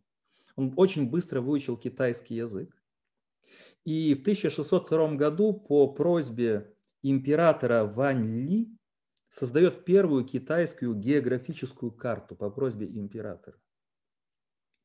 А, китайцы восхищались его механическими часами, как неким чудом света. А, и, кроме того, он еще перевел на китайский язык Эпиктета, Эзопа и начало Эвклида. И вот этот перевод на китайский поразил китайцев начала Эвклида, они увидели эту математику точную, пришли в полный восторг. И главное китая, китайско-европейские словари создавал он вместе с сотрудничеством ученых, естественно, которые ему помогали. Э, интересно, он же хотел их э, обратить в христианскую веру. Китайцы очень полюбили. Но представьте себе, он в сопровождении клавесина и красивого пения декламировал оду Горация при императорском китайском дворе. То есть до чего могут дойти иезуиты, понимаете?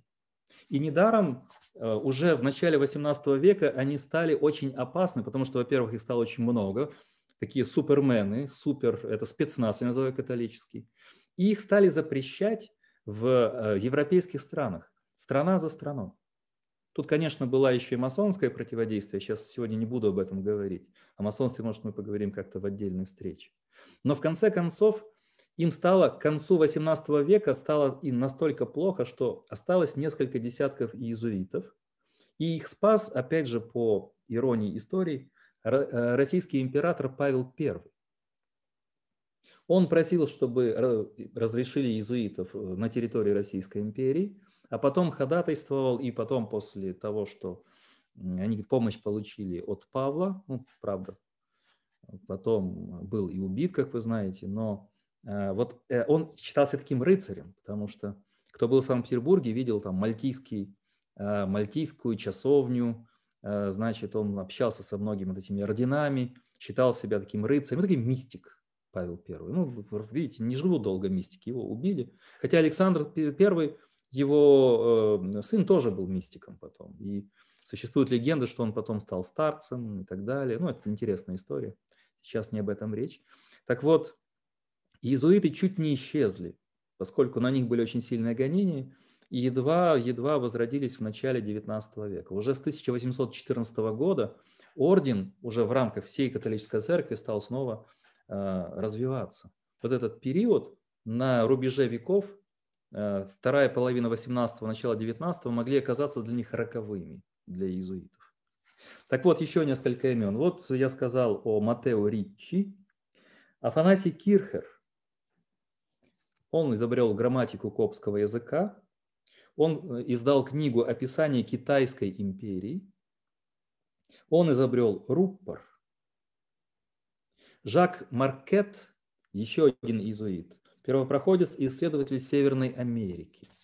И далее, и далее, и далее. Я эти списки могу, могу долго и долго продолжать. Как это выглядит? Извините, что такие вот рисуночки. Вот они так одевались, вот так вот. Это иезуиты. Это иезуиты. Вот они. Это Ричи с этой стороны, видите? Сейчас я уже ближе иду к завершению, но я о иезуитах прочитаю этого Фрассара, мне кажется, потрясающий фрагмент. Иезуиты-преподаватели насчитывают среди своих учеников кардинала Флери, Берюля, Олье, Бальзака, Декарта, Корнеля, Монтескье, Мольера, Руссо, Кольбера, Конде, Фоша, Леоте. Иезуиты-миссионеры преодолевают океаны, пересекают Индию переходят Гималай, углубляются в Китай, бороздят Японию, оставляя тут, за собой тут иезуита Брамина в желтой одежде, который больше брамин, чем все остальные брамины. Здесь иезуита йога, превосходящего йога в аскетических дисциплинах. А это все серьезно, это он не шутит, он не преувеличивает. Он имеет в виду конкретных людей. Читаю дальше. В другом месте иезуита, заведующего протокольным отделом и служащего примером японского этикета для приближенных японского императора. Еще далее иезуита заклинателя змей и, смотря по месту, обстоятельствам и потребностям, географов, часовщиков, физиков, астрономов, врачей, архитекторов. Иезуит открывает Миссисипи и проплывает вверх по Миссури до Великих озер. Иезуит же изобретает волшебный фонарь и акустическую трубку. Иезуит привозит с филиппинских островов хину и ваниль. Иезуит обещает, э, обучает нас изготовлять фарфор и употребление зонта. Иезуиты нам зонтики подарили. Если у кого зонтики дома есть, э, вы жертвуете в орден иезуитов э, определенные суммы. И, наконец, и не ищите, кто дольше всех занимал пост председателя императорской математической комиссии в Китае. Конечно, иезуит. Я встречался в Риме с иезуитами, ну, такими вот, ну, такие все красивые, такие мужчины. Это было в 2009 году, и они были печальны, говорили, орден сейчас не тот. Времена пошли, вот раньше богатыри не мы, вот а сейчас вот условия и требования понизились в ордене, потому что эти требования уже не могут выполнить э, люди, которые заканчивают эти вот университеты, школы и так далее. И иезуиты всегда недовольны, они ворчат. Вот, вот были времена, видите, когда вот в Китае, в Японии, в Индонезии, в Гималаях, Северной и Южной Америке, везде, везде, везде. Ну так вот, я, поскольку я могу здесь поставить троеточие, мне нужно завершать, видите, материал большой – я э, попытаюсь это сделать так, а вы подумайте над вопросами. История абсолютно несправедлива. Даже включу компьютер для большей торжественности. Мы знаем о монахах как бездельниках, сладострастных, подозрительных типах, а, которые могут только лениться и ничего не делать но при этом от нас скрывают, что монашеские ордена создали Европу на всех главных уровнях. Что, например, Джон Лок и Томас Гоббс в большей мере плагиаторы таких людей, как Белармин, например. Что Декарт, Лейбниц и Спиноза невозможно без э, вот этого автора и многих других, Франциско Суареса и так далее, что они создали философию нового времени.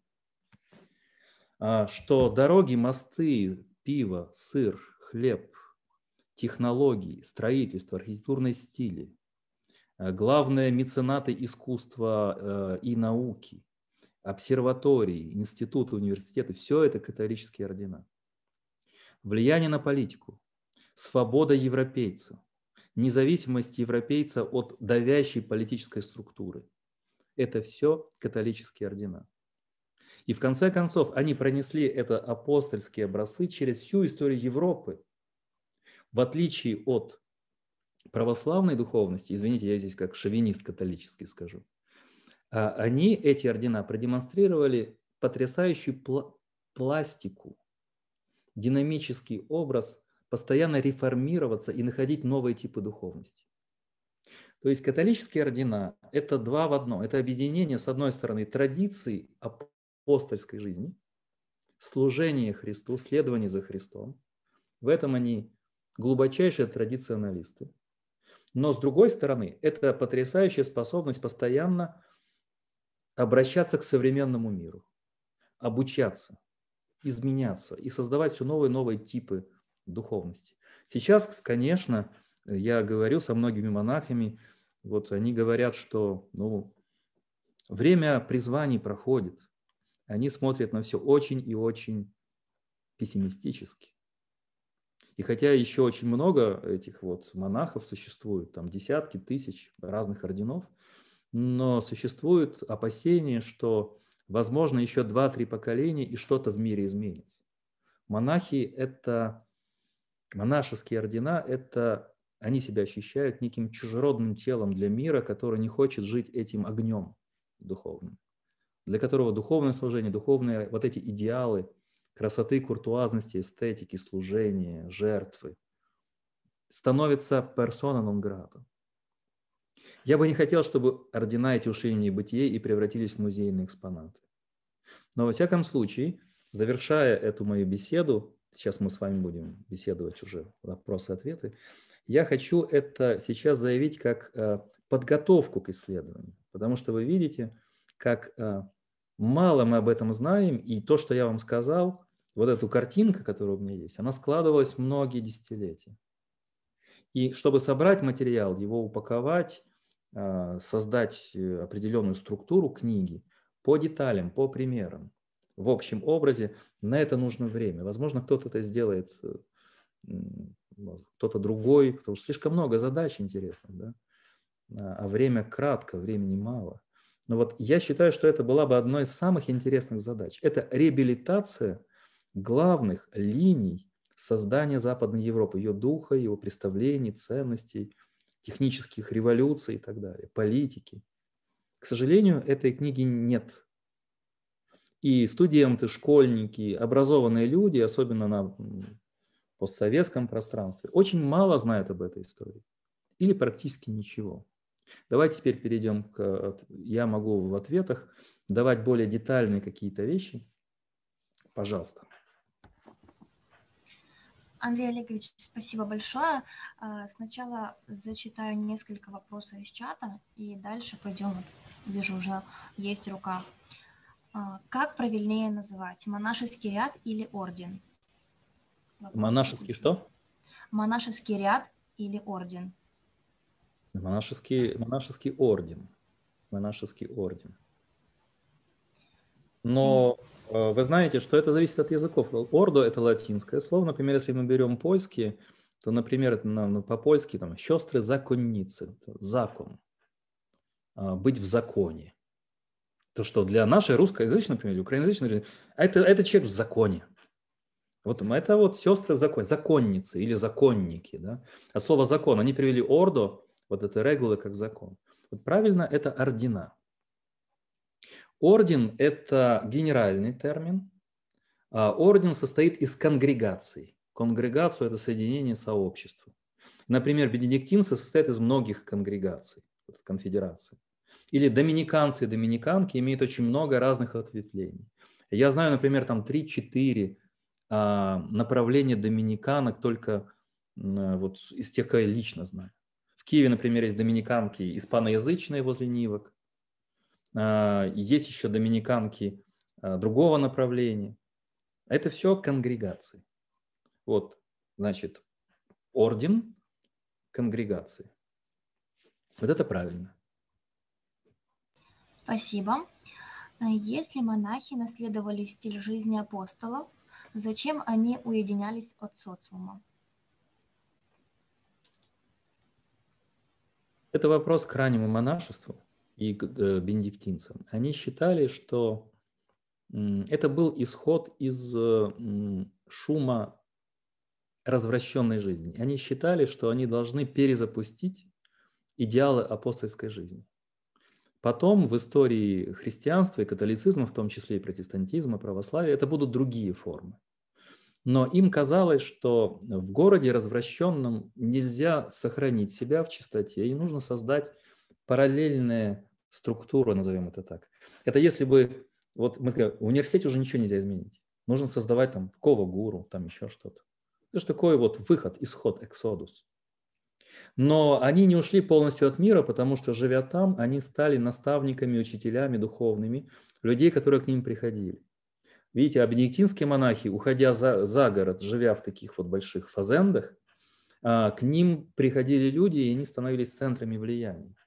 А доминиканцы-францисканцы вообще пришли в города и стали городскими интеллектуалами, городскими орденами. Вот я подчеркиваю, францисканцы, доминиканцы – это городские ордена. А иезуиты – это уже Великие озера, китайский двор, где, где угодно в подземные миры и так далее. Но первый был э, импульс а, очиститься. Потом в духовности, например, доминиканской мейстра Экхарда это обыгрывается так. Соблюдай отрешенность и на рынке. Умей создавать отрешенность внутри себя. Но это уже доминиканская духовность, потому что они жили в городах. Но изначально это было буквально, нужно уйти, чтобы там создавать. И, кстати, ведь и если внимательно читать Евангелие, то перед важными поворотными событиями в жизни Иисуса он уединялся. В Евангелии, если внимательно читать, много таких мест. После того, как он накормил хлебами, там еще что он, он уединился. И к нему приходили и говорили, что ты ушел от народа, почему ты уходишь? Или перед пленением, перед тем, как его а, пленили, он молился в Гефсиманском саду в тишине. Вот эти уединения Христа, они неспроста. То есть важный поворотный момент, он уединялся для того, чтобы побыть в тишине. Но это отдельная история, просто говорю мотив. Почему? Для того, чтобы перезапустить себя, перезарядить э, духовное оружие. Вот для чего. Спасибо. А следующий вопрос. А, скажите, пожалуйста, известно ли что-либо об истории монашества на Востоке? А, существовало ли оно в ранние века в Китае? Как развилось в Индии? Угу. И была ли Европа первопроходцем в области появления монашества? Отвечаю быстро, это отдельный разговор. Итак, античность и Греция не знала монашеских институтов. Например, весталки, о которых я говорил, э, они, они определенное время должны были девственность соблюдать, чтобы огонь империи, огонь Рима, они охраняли огонь Рима. Пока огонь горит, весталки его охраняют, империя существует. Но после срока службы, они, кстати, самые э, лучшие места занимали в театрах, их э, боялись встретить, они в вуалях ходили, это были священные девы. Но потом они могли выйти замуж после служения но большинство из них оставалось девственными, поскольку они с этой ролью свыкались. Но э, института монашества в античности не было. И христианство воспринималось очень резко, неприязненно римлянами, греками, потому что ничего подобного не было в их жизни. Ну, были боги там, Афина, Дева и все. Что касается Востока, нужно понимать, что был ряд аскетических движений, вот буддизм, например. И в современных учебниках культуры, истории так и говорят об аскетических движениях. В Индии так и не сложилось долго играющее большое государство. Там при Ашоке был небольшой только период.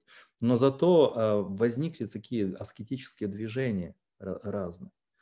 И нужно сказать, что здесь монахи разных конфессий близки друг другу. И хотя у них различные доктрины, но на глубине духовной жизни у них много общего потому что речь идет об аскезе во имя духовной, духовного огня, духовной жизни. Это аскеза, которую человек берет на себя сознательно ради чего-то более высокого. И поэтому монахи и особенно мистики всегда находили общий язык. И сегодня существует целое движение, Штайндаль Раст, я о нем даже в своей книжечке писал, он даже на Теди выступал.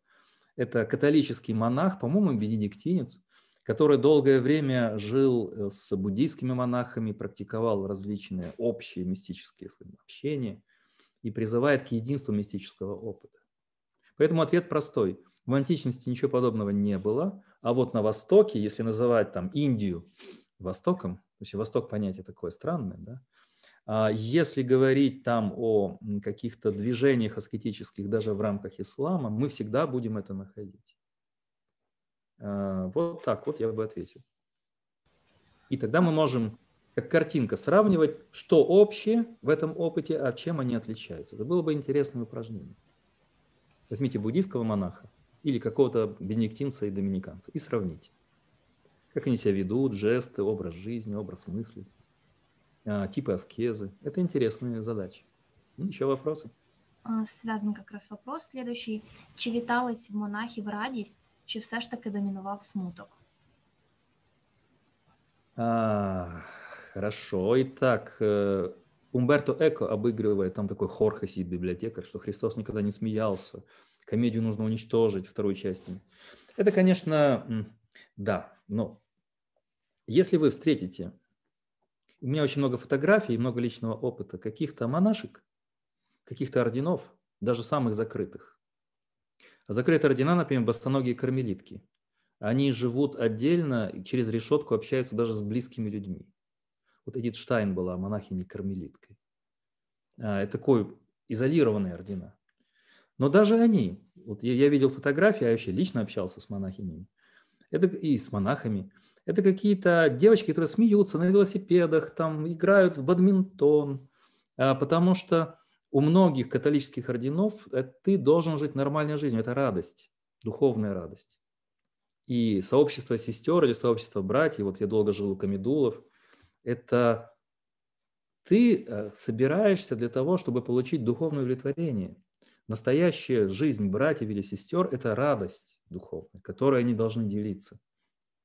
Конечно, в течение литургического года начинается там, например, Великий пост, и там смех, э, футбол, э, бадминтон, бегание, дурачиться и так далее немножко отменяется, потому что такой период. Но современные монахи и монахи там да, средневековые э, шутили. Никто так не шутит прекрасно, как доминиканцы и францисканцы. Вот шуток иезуитов я не встречал, меньше с ними общался. Это потрясающе. Постоянные шутки на лекциях, в общении, подшучивание над собой, над излишней постностью духовных вот этих всех вещей. Ты не должен заметить, что это монахи, они вот трудятся очень сильно, им тяжело соблюдать вот эти все вещи. Должна быть определенная легкость. Конечно, внутри всегда испытания. И вы знаете, когда мы живем в семьях с детьми, нам не хватает этого духовной сосредоточенности, нам, у нас нет этой части. А для монахов и монахинь, конечно, поскольку они нормальные люди, они взяли эти обеты, понятно, что иногда возникают периоды испытаний, грусти от того, что нет семьи, нет детей. Все зависит только от того, насколько ты горишь этой жизнью, насколько ты готов а, приоритеты взвесить за и против. Но мы всегда недостающие половинки. Нам, людям семейным, людям светским, недостает духовной углубленности. Им очень часто недостает самых простых радостей близкого человека, близкого, имею в виду мужа или жену или детей, которыми можно передать что-то. Но они это компенсируют духовными дарами. Ведь многие монахини, многие ордена, вот Аверинцев шутил, что вот это вот как в православии описывают, нужно глазки опустить и тихонечко пройти. А Веренцев что есть там ордена католиков, которые с маленькими детьми постоянно нянчатся. И когда дети вокруг кричат, это разные приюты, это разные, значит, места, то там не для потупить глазки, там нужно громко говорить, быть такой хваткой, быть постоянно, значит, на подхвате, и тут уже не до постного лица. Это разные, разные послушания. Есть сестры, которые помогают уходить из жизни, сопровождают. Ну, не помогают в смысле современного права, а работают в хосписах. Они должны утешать. Это тоже были религиозные служения. Сейчас светскому человеку не так просто это делать. Это все делают ордена. Когда я был в Мюнстере, там францисканцы имеют самую современную, э, громадную, суперсовременную клинику, полностью на францисканцах. Очень много вот этих религиозных э, орденских клиник по Европе, по миру, в США, в Европе. И там сестры и они, и вот при этой клинике есть очень красивый дом, двухэтажный, как дворец. Это хоспис. Там люди умирают. И монахини, францисканки этим людям помогают достойно уйти. Они с ними вместе. Поэтому, видите, сестры или братья могут смеяться, как говорил апостол Павел, радоваться с радующимся и печалиться с теми, кто опечален, помогать им, поддерживать их. Если когда человек умирает или когда человек болен, дело насмеяться или радоваться, ну, неуместно. И человек его сопровождает, он ему сочувствует, помогает. А там, где есть радости и так далее, дети и прочие, прочие спортивные мероприятия, они же и футбол, и разные виды спорта, им это важно, там радость. Вот я так чуть-чуть удлиненно ответил, чтобы вы понимали, насколько много градаций, да, и не нужно все упрощать. Постное лицо и постное, Спасибо. Это не, это не в стиле орденов современных. Здесь этого нет. Да, еще вопрос, пожалуйста. Спасибо за ответ. А, еще один вопрос из чата, и дальше дадим слово. А, вы сказали, что в какой-то момент монашество стало едва ли не единственным оплотом образования. А Это что начале, было... В средневековье, да. А что было оплотом до? Ну, вопрос хороший. Я тут ищу, тут есть фотографии таких очень, очень э, веселых монахинь. Это журнал, посвященный, если найду, потом покажу. Журнал, посвященный христианству. О, долго искать, если не найду, покажу. Что было? Ну, представьте себе, э, Римская империя рушится, западная. 476 год все заполоняют э, варварские э, народы, у которых, конечно, образования нет, не читают, не пишут. Остготы, лангобарды чуть позже, там, франки и так далее. Европа раскалывается на, на кучу вот этих варварских государств. И через 2-3 поколения вот эти все сенаторские группы, аристократически образованные группы уходят в небытие. И так получилось, что поскольку христианство существовало уже при Константине и развивалось в Римской империи, получалось так, что именно они с уходом языческих разных вот этих мудрецов, сенаторов, интеллектуалов, они остались мостом. Поэтому вопрос, что было до? До этого был Рим, до этого была античная классическая Греция, потом христианская империя. Четвертый век – это еще был век развитой э, римской уже христианской империи. Там Рим, Милан, Равенна, а, до Лондона включительно и так далее. Но когда варварские цивилизации стали значит, распространяться, именно церковь стала той матрицей, из которой родилась будущая Европа. Они как бы взяли античное наследие, сохранили его в своих монастырях, в своих школах и передали потом западному миру. Ведь большинство людей светской аристократии, они не умели читать и писать. Монахи, клирики были единственно образованными людьми. И они переписывали античные произведения и так далее. Вот ответ – до была классическая античность, христианская империя римская. Потом она рассыпалась, варвары все заняли. И церковь взяла на себя миссию посредников и все это передала следующим поколениям. Если бы не эти монастыри, друзья мои, если бы не эти монастыри, мне надо как злобно какие-то комментарии иногда пишут, но это факт, не я придумал. Мы бы не имели античной литературы, Платона, не имели бы много-много-много-много э, других произведений. Что-то пришло бы через арабов, возможно, да, в XII веке, но многое было бы утеряно. Во всяком случае, до конца XII века ничего бы из э, образования, культуры, литературы Запад не знал бы практически, если бы не было этих монастырей. Еще вопрос, пожалуйста. Даем слово Ивану, пожалуйста.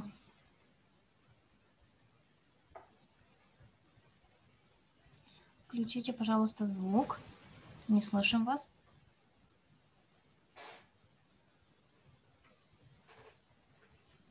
Да, спасибо большое. Спасибо, Андрей Олегович. У меня такой вопрос. Э, насколько свободным был выбор молодого человека в ордене? Допустим, я молодой человек, хочу э, стать монахом. Э, чем я ограничен в данном выборе? Потому что, допустим, в православии есть духовничество, наставничество, где твой выбор очень сильно зависит от решения твоего духовника. И вот вторая часть вопроса, есть ли такое духовничество в католических орденах? Спасибо. И хороший вопрос сразу. Ну, действительно, я вырастал в православной культуре, и старцы. Старчество принес э, Паисий Величковский, так называемые молдавские старцы – а потом оно возродилось через э, старцев, таких как Лев, Макарий, в Оптиной пустыне. Оптина пустынь была духовным центром XIX века. Очень многие из них опекали, как бы проводили беседы с известными писателями, Гоголь, э, Достоевский, Владимир Сергеевич Соловьев с Достоевским был в Оптиной пустыне, безусловно. Но это то, что касается православия, а, э, русского, например, оно пришло поздно. И старчество, кстати, всегда плохо воспринималось синодом, насколько вы знаете, Иван. И все эти старцы страдали. Амвросий Оптинский, потом по, э, Варсонофий. Да, им было очень тяжело, они были чужеродным телом. А в католичестве есть подобные примеры во многих орденах. Самый значимый – это иезуиты. Иезуиты особо подчеркивали роль духовного наставника, который направляет волю духовных э, сыновей, если говорить православным языком. И именно иезуиты считали, что без духовного руководства ничего человек достичь не может. Иезуиты – это духовное руководство, можно назвать это старчеством. А, но, в принципе, старцы, вот Геронт – это восточное монашество, египетское потом, значит, и так далее. Вот оно у иезуитов есть, есть у цистерцианцев, есть у других э, орденов. А, меньше у францисканцев и доминиканцев. Гораздо меньше. Я у них духовничества такого не встречал. Хотя у них исповедники, и, конечно, они там исповедуются периодически. Что касается судьбы молодого человека, это зависит от эпохи. Нужно, не нужно идеализировать, я написал такую яркую картину, но возьмем любой век, там 13, 14, 12, 15, да даже 9, начало 19 века. Как говорили мне вот э, Камидул Дон Джорджо, с которым я особо много общаюсь. Раньше в монахи иногда шли, чтобы просто выжить из голода, не умереть. Молодые люди из бедных семей, например, да, ну там, конечно, епископы, аббаты, люди образованные, много аристократов с этими красивыми лозунгами и так далее. Но было много простецов, и, и, и девушки простые, женщины простые. И очень часто в мире, где нет рынка труда, где, например, женские права возникли только в начале 20 века в Европе, а иногда до середины 20 века. Во Франции и Швейцарии вообще кошмар был, хотя страны передовые. В этом э, мире, где вот если мы читаем английскую литературу 19 века, если тебя из служанок выгнали, куда ты пойдешь? Ты пойдешь умирать от голода. Нет, негде выжить. Если ты не человек э, достатка, достаточно финансово, голодная смерть или публичный дом или еще что-то. И монашеские конгрегации давали людям образование бедным. И Хайдегер там образование получал, и многие другие выдающиеся художники, писатели, философы. Но церковь, давая им вот эти все вещи, она, конечно, требовала, ну там мальчики, девочки заканчивали, и они шли по духовной линии. Кто не хотел и мог, находил работу, там преподавателей там, и так далее. Но, в принципе, выбор был небольшой. Нужно быть объективным. И многие шли не потому, что такая духовность и так далее. Некоторые шли, чтобы выжить. Ты живешь в большой общине, общая кухня, ты на каких-то послушаниях, не какой-то духовидец-интеллектуал. Ты просто копаешь огород, носишь бревна, участвуешь в общей молитве на простых послушаниях, как и в любом обществе. Если у тебя нет особых даров, но эта церковь тоже уважала. Кстати, католическая духовность очень чтила бедность, а, очень уважительно относилась к болезням. Вот реформация потом это все убрала. Маленький пример. В католическом мире треть дней года были праздники. Кто говорит там жестко все, значит, работорговля с плеткой. Треть дней года. Протестанты сказали, это не годится. Бедность – это не очень хорошо, а вот сколько праздновать – это не годится. Карнавалы эти все не надо. И стали вот очень мало-мало праздновать, потому что для них праздники были большое значение. Так вот, я говорю о, о до 20 века вот так. Многие в аристократических семьях посвящались церкви. До позднего Средневековья был э, чин облатов. Я говорил, Фома Аквинский был такой облатус, э, подаренный, посвященный церкви семьи большие, кто-то должен воевать, э, аристократические там, например, э, роды, это старшие братья, да, э, девушки должны выходить замуж за именитых соседей, рожать, и кто, кто-то выбирается, чтобы молиться за род. И я еще общаюсь с моими одно, однолетками, католиками из Польши, например. Это обычно очень большая семья, и, как правило, в семье, вот я знаю монашку, у них в семье две монахини. Там 7-8 детей, две монахини. Фома Аквинский был предназначен в церковной жизни еще до своего рождения, ну, в момент рождения. Вот это облатус. Потом это было заменено другими вещами. Но там уже, конечно, свобода, какой орден, какой путь ты выберешь и так далее. Не нужно тут идеализировать. В 20 веке, в 21 все по-другому. Человек свободен, вначале он должен присмотреться. Кстати, католическая практика предполагает много испытаний. С православными сложнее, вот э, обетами и так далее в монастырях. Католическая – новициат. Потом ты живешь в общине, потом ты даешь только временные обеты, временные обещания. И мои студентки в институте Фомы, особенно в ранние периоды, вот в серых хабитах сидят девочки, смеются, Канта им рассказываешь, значит, там Платона, а это дети, ну, 16-17 лет, все в 18 хабитах – а потом дрожащими голосочками мне это рассказывали. Античность я им читал, Средневековье, философия нового времени. Вот. И многие из них потом, после временных обетов, кто оставался в ордене, а кто уходил в светскую жизнь. И я, например, знал одних девочек, совсем девушек, они в хабитах, а потом через какое-то время они понимали, что это не их путь, и они тогда уже стали жить вот светским, выбрали светскую дорогу. Это выбор. Но даже если ты выбираешь э, уже вечные обеты, все равно есть возможности, сейчас я не буду о них говорить, э, всегда тебя будут, доминиканцы будут вас посылать, вы не будете жить на одном месте долго. Постоянное путешествие из страны в страну, из города в город. И в конце концов твою волю решает настоятель. Он решает, где тебе преподавать, где тебе жить и так далее. Но в, это, в этих рамках все равно вертикаль послушания есть. Но твое слово тоже играет очень большую роль. Если ты хочешь сказать, я не хочу, или мне это не подходит, ты имеешь право с настоятелем поговорить, или там с викарием, если доминиканцы говорить. В этот коридор свободы существует. Но духовная жизнь без дисциплины невозможна. Вы же понимаете, это даже корпорации или в университете. Я хочу, я не хочу. А я не хочу к экзамену готовиться, а я не хочу работать. А иди, Маша, сделай, а я не хочу, мне не нравится эта работа. Но даже в, светских, в светском мире существует дисциплина какая-то, да, существуют правила, и уж тем более в духовной жизни. Может, еще вопросы? Пожалуйста, я так быстро отвечаю. Я думаю, вам запись потом перешлют, и вы мою скороговорку потом расшифруете. Э, спасибо вам за краткость, э, правда, потому что вопросов много. А далее у нас вопрос от Дмитрия. Вам слово, Дмитрий.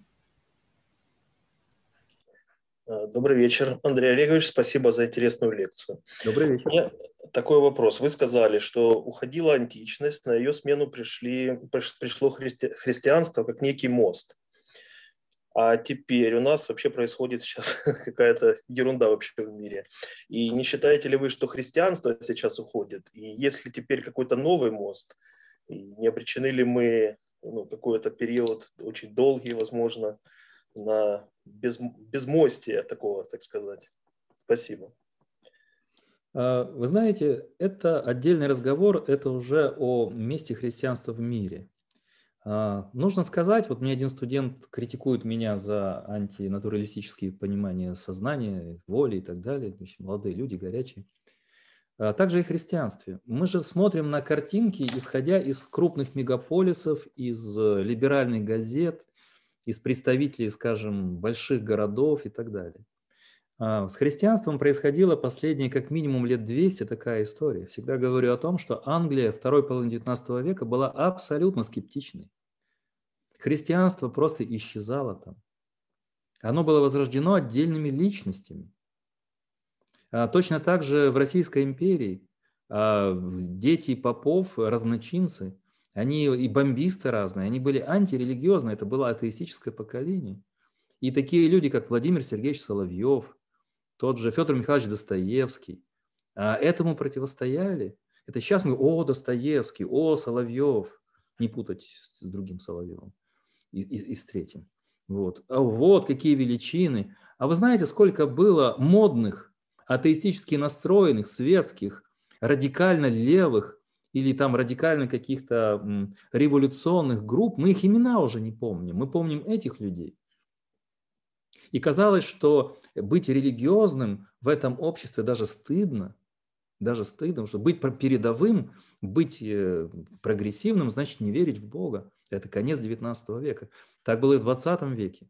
После Первой мировой духовный кризис.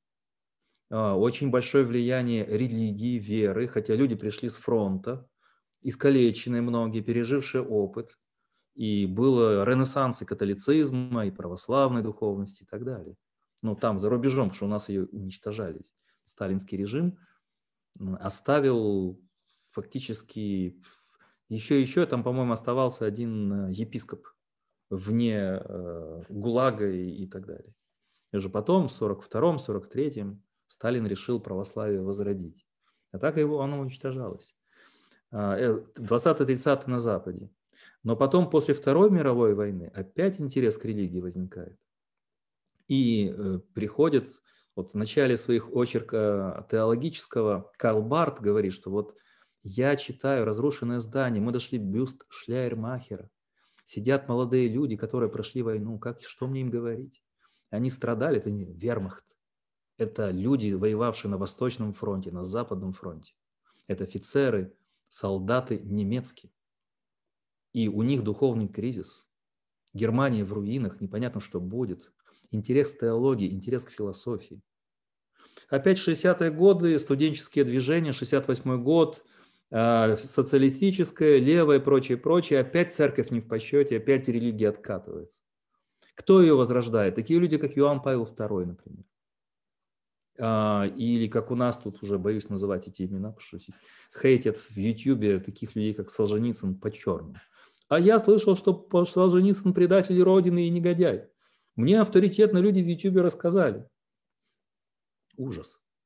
Так вот, я это говорю волнами, да, и если мы, например, говорим о том, что где-то, э, где христианство действительно сокращается, и то не везде, это, конечно, Европа. Особенно Скандинавия, особенно Бельгия, особенно Голландия. Храмы превращаются в склады, в магазины, в спортивные площадки. И мне рассказывали отцы, что вот бельгийский епископ говорит, что ну что ж, ну вот так на скейтах в готическом храме дети катаются.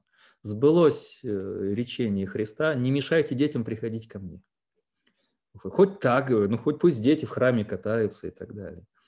А, немножко по-другому в Польше, не везде однородно в Италии, безусловно.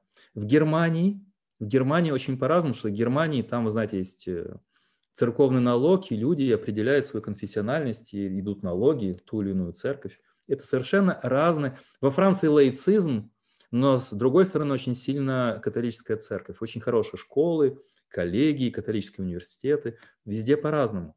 Но, например, еще абсолютно религиозная страна США. За исключением больших мегаполисов, которые о себе говорят как о атеистических группах, Америка религиозная, риторика даже президентов религиозная. Э, вот вспомните даже риторику Трампа, риторику Байдена на инаугурации, она религиозная, он пришел спасти мир, объединить мир, очистить. Вот это все, это евангельские... Э, Обама постоянно евангельскими метафорами бросался. На Библии клянутся. И все признавать, что ты атеист, не всегда хорошо для американского политика. Опять же, ренессанс христианства, ну не ренессанс, а распространение в Китае – это десятки миллионов христиан в Китае. Христианство в Африке и ислам в том числе. А если мы говорим об увеличении, скажем, исповедников ислама, мы увидим, что религиозность в мире, она такими ходит кругами. А те, кто уходит из христианства, они все равно сохраняют такой вид какой-то духовности. Они начинают искать какие-то эзотерические движения, какие-то религиозные движения – и уже нам пишут, что человек без религии не может, так он ее по-другому называет и по-другому исповедует. Называется такое не церковная религиозность, скажем, да, или не традиционная религиозность. Но я вижу это так, что, может быть, монашество станет меньше. Но я считаю, что христианство навсегда будет, вот Южная Америка, например, да, там, Соединенные Штаты, всегда христианство будет двигаться вот такими волнами. Что, чего не будет, это такого влияния христианства, как э, на все протяжении истории европейской. Безусловно, голос епископа, голос папы, голос духовных христианских лидеров уже не столь э, гром, гром звучен, как это было еще во времена Иоанна Павла II или Павла VI или там, в XIX веке. Безусловно, в этом падение авторитета, я часто повторяю, связано вообще с э, невера в авторитет и непринятием авторитетов современными людьми. Здесь духовные лидеры разделяют судьбу других лидеров, других авторитетов в разных сферах, в искусстве, в науке, а, во всем.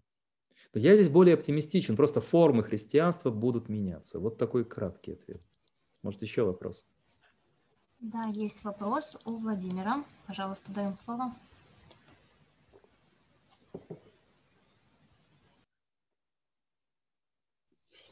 А, е, добрий вечір. Е, ви сказали, що ордени е, починали економіки і стали засновниками банків, наук і так далі. Ну, по логіці, по логіці такої, якщо у них сконцентрувалися гроші, наука і технології, то мали би бути і продовжені в якомусь сенсі це інвестиції, так, якби, і відповідно збільшення значить, грошей, інвестицій, так як зараз транснаціональні компанії. А куди ж це це зникло? Де гроші, де технології, де я науки? понял, как один сказал наш э, олигарх э, Савику Шустеру, где деньги, Савик, да, вот где, куда все это исчезло, где деньги?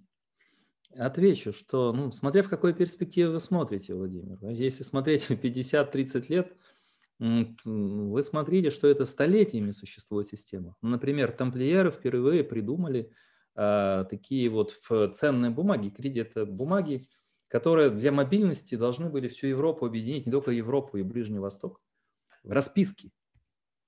А это еще 13, 12 век, 11-12 век. Францисканцы создали один из первых банков, а, чтобы там были очень маленькие налоги. Это был как бы контрход против ростовщичества, когда людей обирали. И они создавали вот такую систему. Она, вы сейчас сказали моделью 19, конца 19 века. Прибыли, банки, которые э, инвесторы, да, инвестируют. А, но тогда немножко это было по-другому. Я приводил пример самого главного банкира Габсбургов – это семейство Фугеров. Семейство Фугеров, которое давало деньги на строительство Святого Петра храма и спонсировало королевские дворы и так далее, особенно Габсбургов. Так вот, что? Ну, люди, что они сделали, фугеры? Вначале купцы, потом они в землю вложили. Ну, ну вы понимаете, что в каждом э, области они поддерживали университеты, э, храмы, дома престарелых, детские дома. Их инвестиции были немножко в другой сфере. Поэтому, если вы спросите еще раз, куда деньги делись, я скажу, они делись в Европу. В Европу.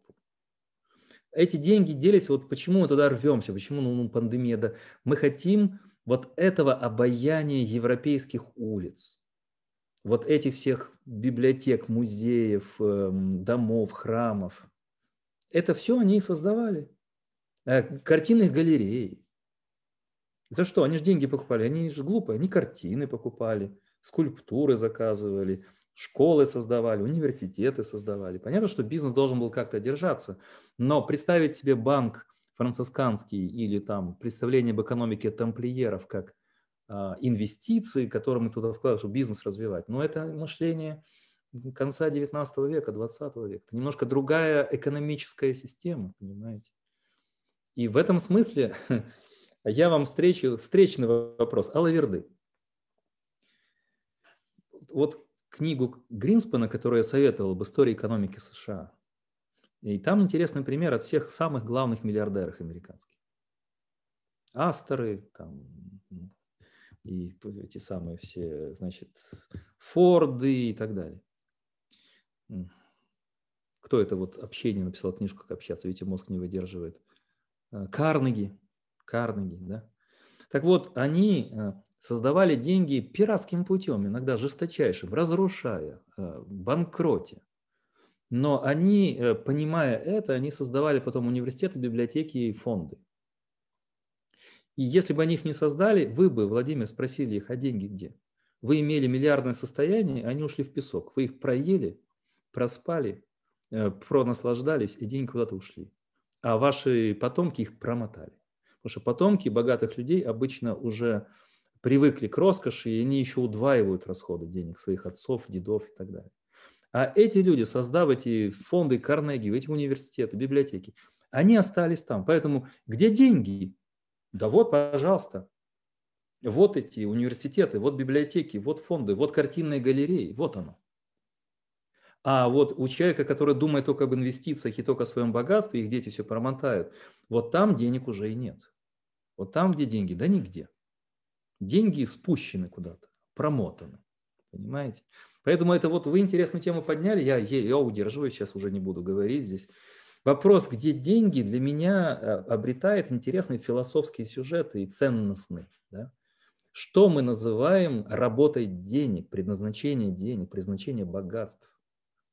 И вот это где, на что мы потом можем пальцем показать. Что остается после накопления богатств, во что оно воплощается. Европа воплощала, я вам рассказываю во что. Может быть, еще вопрос? Раз вопрос э, продолжения э, в финансах. Э, где деньги сейчас, а где деньги взяли тогда? На какие средства строились Красивый забрал у тамплиеров и обвинил их в ересе и сжег их на костре. Это рэкет средневековья, например. Понимаете? Хочешь отобрать у конкурентов? Сейчас обвини их. Вот сейчас интересно. Сейчас легко обвинить, значит, в непатриотизме, и в работе на врага сейчас. А тогда нужно было обвинить в ереси, это еще хуже. И поэтому, если тамплиеры были уже здесь, все богатство, все они, значит, скопили в руках, как их нужно было повалить? В ересе обвинить. Рука дьявола, вот так это называлось. Не рука Вашингтона, не рука Кремля, а рука дьявола. Это покруче. Понимаете? Да, вот извините, я перебил. Опять да, о деньгах вопрос был. Да, э, ну последние два вопроса.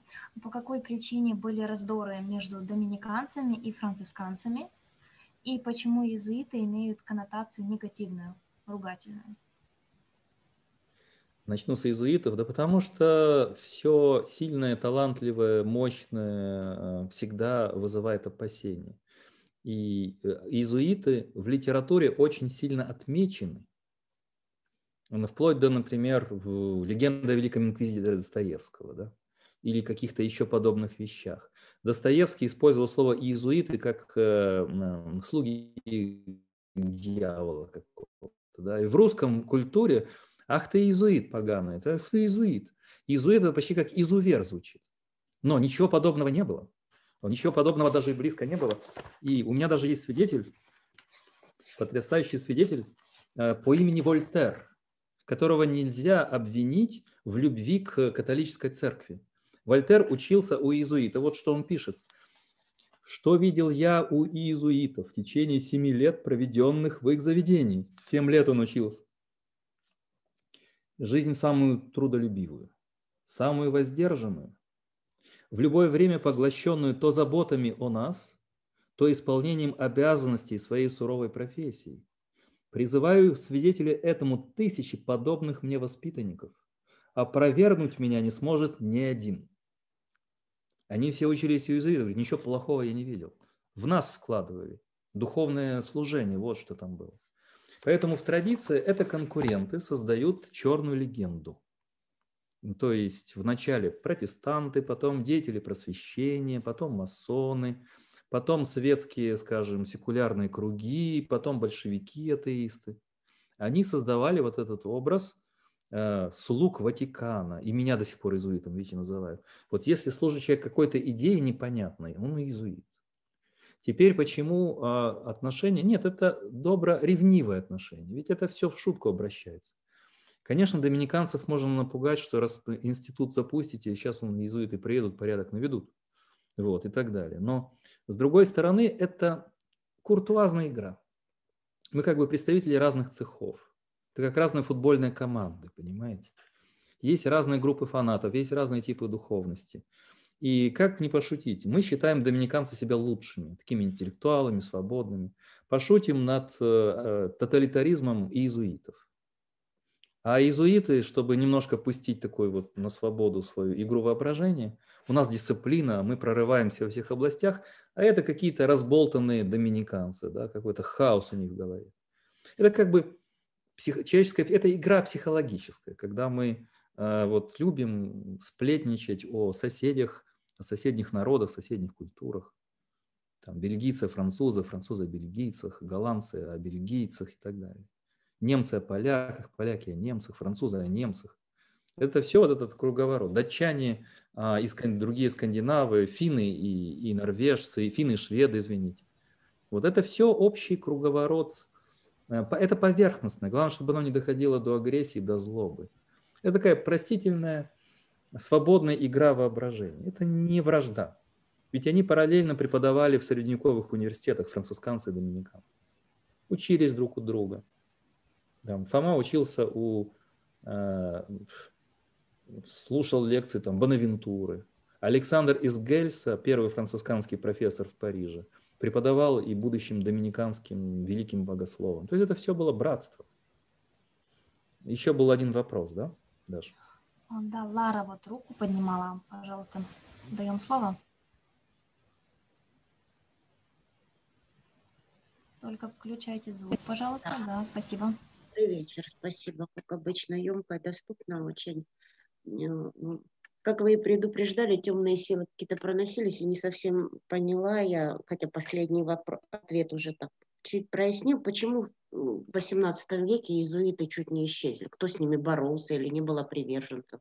При таких достижениях в чем угу. проблема, почему? Ну, давайте я вам попытаюсь на конкретике ответить. Вы знаете, что были гонения на евреев. И их изгоняли из разных стран. Португалия, Испания, из Англии, Германии. Только в Польше им было более-менее хорошо. В Жечь Посполита. Не Польша, а Жечь Посполита. Это республика была. А, потому что они были э, спонсорами королевских дворов и аристократии. И второе, потому что, поскольку это сетевая система, то они передавали сведения от э, группы к группе. Если человек вхож в императорский двор или в королевский двор, он знает многие вещи, которые там творятся, и может более-менее предсказывать какие-то экономические выгоды или провалы. То есть они обладают определенными знаниями, которые не очень приятно наблюдать э, и так далее. А, точно так же с иезуитами. Иезуиты были духовниками многих королевских семей, многих дворян, влиятельных э, полководцев, вообще вот богатых э, аристократических э, семей. А поскольку они духовники, они знают ну, тайны этих людей.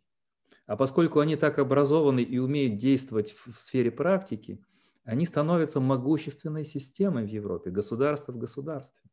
И это угрожает политической власти, например, там Гаусбурга или Гагенцоллернов или каким-то другим дворам. И возникает опасение, что они поглотят власть той или иной страны. Вот то, что я сегодня не сказал, но это часть моей идеологии, за что я и получаю, я ее не скрываю. Я человек, э, выросший на христианском представлении о политике, культуре и жизни. И в этом смысле католическая церковь всегда была, и ордена всегда были наднациональными. Любой орден, любая, а, любой университет средневековый – это было много ручейков разных, разных языков, регионов и так далее, но это все было католический мир, популус христианус.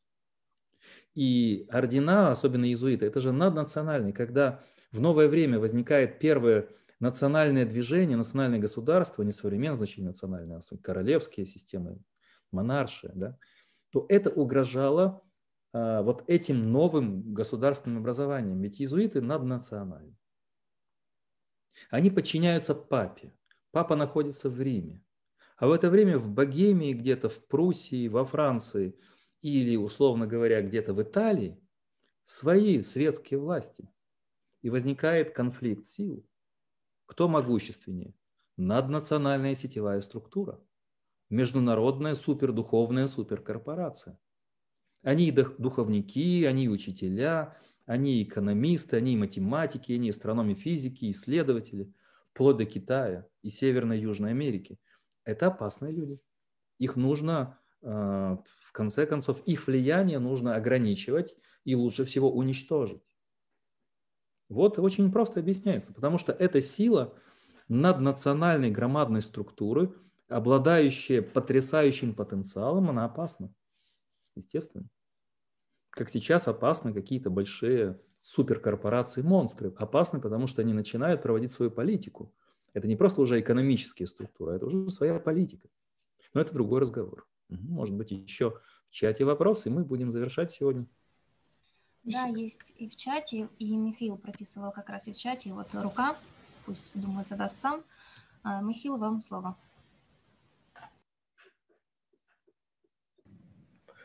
Спасибо за лекцию. Хотел спросить, когда последний раз появлялись новые ордены? И если говорить, что какие-то ордены появлялись в ответ на создание городов как новой реальности, возможно ли появление новых орденов, э, учитывая новую технологическую реальность, условно виртуальный орден монахов. О, это интересно, это мы с вами образуем. По поводу новых орденов, э, они появляются регулярно. Я знаю, я общался с представителями новой конгрегации, скажем. Я, ордена тоже появляются, но я с ними не пересекал. Вот конгрегации новые, там, доминиканцев, я встречал. Или там разные версии потому что возникают различные служения. Э, конгрегация возникает под какие-то новые задачи. Условно говоря, проповедовать в Новом Китае или ехать куда-то в Центральную Африку. Что делать? Детей лечить или бороться с больными там э, эбола, так неправильно ударение ставили, нет, или ухаживать за стариками где-то или за людьми, которые на дне общества, какие-то там наркоманы или какие-то люди в полной депрессии где-то в Бразилии, возникает орден. Он должен помогать душам, как говорил Игнатий Лайола. И под эту задачу возникает вот э, его миссия или, или там проповедь, или помощь, или работа а, и так далее. Новые ордена, вот есть книга, она написана достаточно давно, Джордан Омен «Христианская духовность католической традиции». С нее следует начинать вот тут вот раннего христианства, от Евангелия до э, конца 20 века. И здесь очень много современной духовности, вот это 90-ми годами заканчивается, 80-ми годами заканчивается. Прекрасно все это описано. Э, ну, есть многие духовные откровения. Ну, например, одна из святых, монахинь, Фаустина Ковальская, она умерла в 1938 году, ее дневник а, и ее изображение Христа, Уфом, Тоби, по так называется, да, вот надеюсь. А, оно сейчас во всех храмах католических, но это недавнее, это 30-е годы 20 века. Сейчас тоже это происходит. А, но таких вот новых орденов, ну, наверное, также. Но, понимаете, кроме, ведь кроме монашеских орденов существует очень много светских движений в католицизме. Например, у доминиканцев есть орден терциариев, третий орден. Это э, доминиканская духовность, но ее ведут светские люди. Условно говоря, первый орден – это мужской, второй – женский, а третий – это светские люди. А подобное есть и в других орденах. Есть много светских групп, которые живут определенными миссионерскими задачами, объединяются и так далее. Когда-то в храме святого Э, Александра после какой-то мессы лет 10 назад, мне сейчас время я не помню, где-то в дневнике я записывал, вышел как-то красивый, красивый мужчина с бородой, он сказал, что вот я представитель ордена святого Колумба, мы защищаем значит, основы христианской духовности, веры по всему миру. Это такой полурыцарский такой орден, как бы и так далее. Вообще это вот католическое служение, связанное с такими красивыми эстетическими вещами – Э, с изречениями, служением, с какими-то иерархическими структурами. Конечно, очень привлекательно. Это молодежи сейчас интересно. Они, правда, долго не продержатся в таких вещах, но ведь у молодежи тяга ко всем этим волшебным вещам. Понимаете, как ко всем э, э, играм. Ведь, в принципе, давайте немножко опустим градус. Любой орден – это интересная духовная игра. Ведь это вид свободной самоорганизации на каких-то началах. Собираются несколько интересных людей, духоносных. А давайте мы будем жить своей жизнью, а давайте мы правила пропишем, правила наши утвердят, и вот мы уже община с какими-то задачами в этом мире. Ведь э, по, этому, по этой модели можно менять мир в 21 веке. Возникает группа сильных, самоотверженных, одаренных духовно людей. Они говорят, а давайте мы объединимся ради решения каких-то задач. Они входят в структуру более универсальную, как католической церкви, и начинают свою миссию. Они могут проповедовать в университетах, на улицах, в парках, у озер, в разных, у разных народов, на разных языках. От ученых до крестьян, например. Это и есть самоорганизация. Видите, изначально это инициатива групп людей. Это не сверху спускается. А насчет виртуального ордена, да вот мы с вами виртуальный орден. Называется Кова Гуру. Ну, вот. Я сейчас вот в конце Андрей будет завершать. Уже есть слоган главный, да, вот там от типа ора et labora, а здесь что-то тоже надо по латыни придумать, какое-то изречение, как вот на гербе дворянском. Андрей, есть такое? К вам задаю вопрос изречений. Звук только, звук.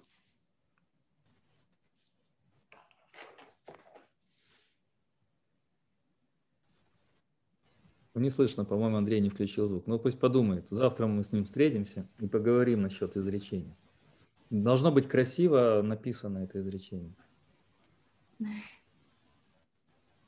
А вам маленькое сейчас задание. Вот если бы вы создавали если такую позволите еще... Да, пожалуйста. Еще вопрос завершающий. Да, краткий вопрос. Да, завершающий. А, уважаемый Андрей Олегович, подскажите, как соотносить или, возможно, разделять а, саму историю и деятельность орденов, их достижения, и а, некоторых не всегда однозначных представителей? Ага. Это такой актуальный вопрос. А видишь, я всегда говорю, что я не приукрашиваю. Понимаете, когда ты живешь, вот когда ты, например, артист театра, вот я, последний вопрос, я так спокойно сейчас. Кто задавал, вот там имя есть? Сергей задавал вот, Сергей, представьте, Сергей, представьте, Сергей, что вы работаете в театре 30 лет. И чуть ли не каждый вечер выходите на сцену. И какой-то спектакль играете, там, не знаю, «Три сестры», «Вишневый сад». А, лет 20. Все знаете наизусть, все эмоции, все. Когда-то у вас были взлеты, когда-то, когда вы вышли, и зал умер от восторга. Вы настолько все... А сегодня вы вышли без энергии, и что вы делаете? Ну, понятно, что это надо на профессионализме выезжать. Но 30 лет, 40 лет в театре, служение в театре. Сложно. Или скрипачом, играть на скрипке каждый день. Или преподавать, эти студенты тебя уже терпеть не могут, им уже надоел, надо выходить к ним как бы по-новому. Это называется то, что мы называем, и с Андреем об этом говорили, понятие ритма. Это ритм, ритуал. Он вытягивает человека. И духовные практики говорят, тебе не хочется сегодня молиться, но ты начни, у тебя в руках бревиарий, снова начни. Патер Ностер, Квиес Инцелес, Санфицетур Номен Тум, Адвениат Регнум Тум. Ты начинаешь молитву. Аве Мария, Грация Пленум. У тебя бревиарий. Тебе тяжело. Я сейчас не читаю по бревиарию почти. Я просто, я, например, привожу. А, и вы начинаете правила читать, и вы включаетесь. Тебе не хочется идти к студентам, ты через силу идешь, и ты включаешься. И понятно, что эти качели не все выдерживают. А, поэтому со стороны кажется, что это все так интересно, весело, но если человек проживает, проходит путь, это тяжело. И на этом пути есть разные люди. В монастырь люди приходят с разными запросами. У кого-то они не совсем чисты, у кого-то просто разочарование, хотя там проверяют, всех не берут. А, чего только нет, каких разоблачений. Но дело в том, что почему-то мир делает именно католические ордена и христианских епископов, христианских монахов, а, как говорил апостол Павел, театроном для осуждений вот педофилия, вот гомосексуальные отношения, лесбийская любовь, а моралка полная. Почему? Потому что они планку подняли. Они создали Европу. Они на виду. Они заявили, что будут идти этим путем, путем подвига. А там, где подвиг, там и падение незаметны. Когда кто-то сидит в своей квартирке или домике и занимается мелкими грехами, каждый день живет во тьме, в серой неприглядной жизни занимается тем же, только абсолютно грязно и абсолютно никому не интересно, это нормально. А когда мы видим, как э, в каком-то сообществе светлом кто-то пал, кто-то совершил плохо, все мы люди, мы не говорим, что мы идеальны. Это поднимается на знамена и э, транслируется по всем, всем, всем, всем каналам, газетам, журналам. Смотрите, смотрите, это христианство, смотрите, это монашество. И уже каждого монаха, каждого священника подозревают, понимаете, это компании. И я говорю о том, что как отличать. Ну, очень много сказано об этом за столетия. Э, но на самом деле мы должны понимать, что там, где подвиг, там и падение. Где планка высоко поднята, там и много спрашивается. И когда человек э, просто, казалось бы, он перешел черту, он стал монахом, такой же парень, как и я, или такой же мужчина, как и я. Но у него пошли искушения, потому что вот тоска нападает. Тоска, он как что с ней делать?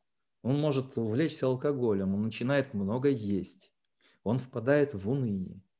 Это все прописано в духовной литературе.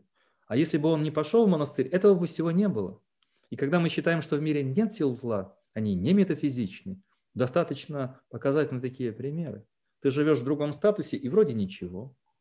Хотя сейчас все депрессивные. Вот такой мир стал. Но я хочу сказать, э, кратко отвечая на вопрос, как отличать. Ну, для этого нужно иметь отличательный орган. Умом отличать, сердцем отличать, опытом отличать, глубиной своего опыта отличать. Вот и отличие. Вот такой краткий ответ. Ну что же, да, я хотел сказать маленькое напутствие в дорогу. Э, подумайте над... Хороший был вопрос о виртуальном ордене. Подумайте, какой бы орден вы создали. Я бы сказал так, практическое задание, э, как дед по нас, я что вырос на этом всем, то вот что нужно сделать, короче. Э, подумайте, какие главные вызовы сегодня в современном мире существуют, которые нужно отвечать на них, задачи, которые нужно решать. И какие бы сообщества вы создали для решения этих проблем? Одно какое-то, да, вот вы видите какую-то одну проблему, например, там, экологическую или, нам, не знаю, культурную. И вы, Игнатий Лайола, Франциск Осийский, Венедикт Нурсийский, или Тереза Вильская прекрасная, или Катерина Сиенская, или Фаустина Ковальская. И э, как нужно, какую, какой тип деятельности нужно организовать? Для этого какие бы правила вы для своей группы прописали? Регулы. Какие правила? Какой бы из, избрали девиз своей деятельности? И какой бы прописали план действий по улучшению мира? Вот сыграйте в эту игру ордена Ордо Регулярис, ну, потому что мы это делаем все всегда, но спонтанно, неосознанно. Вот что бы это был за орден? Какие бы требования к членам общины были бы? Как бы вы меняли мир? Так пофантазируйте. Это интересно. Ну что ж, спасибо большое, что принимали такое непосредственное участие, терпели меня. Ну что ж, тогда желаю вам хорошего вечера.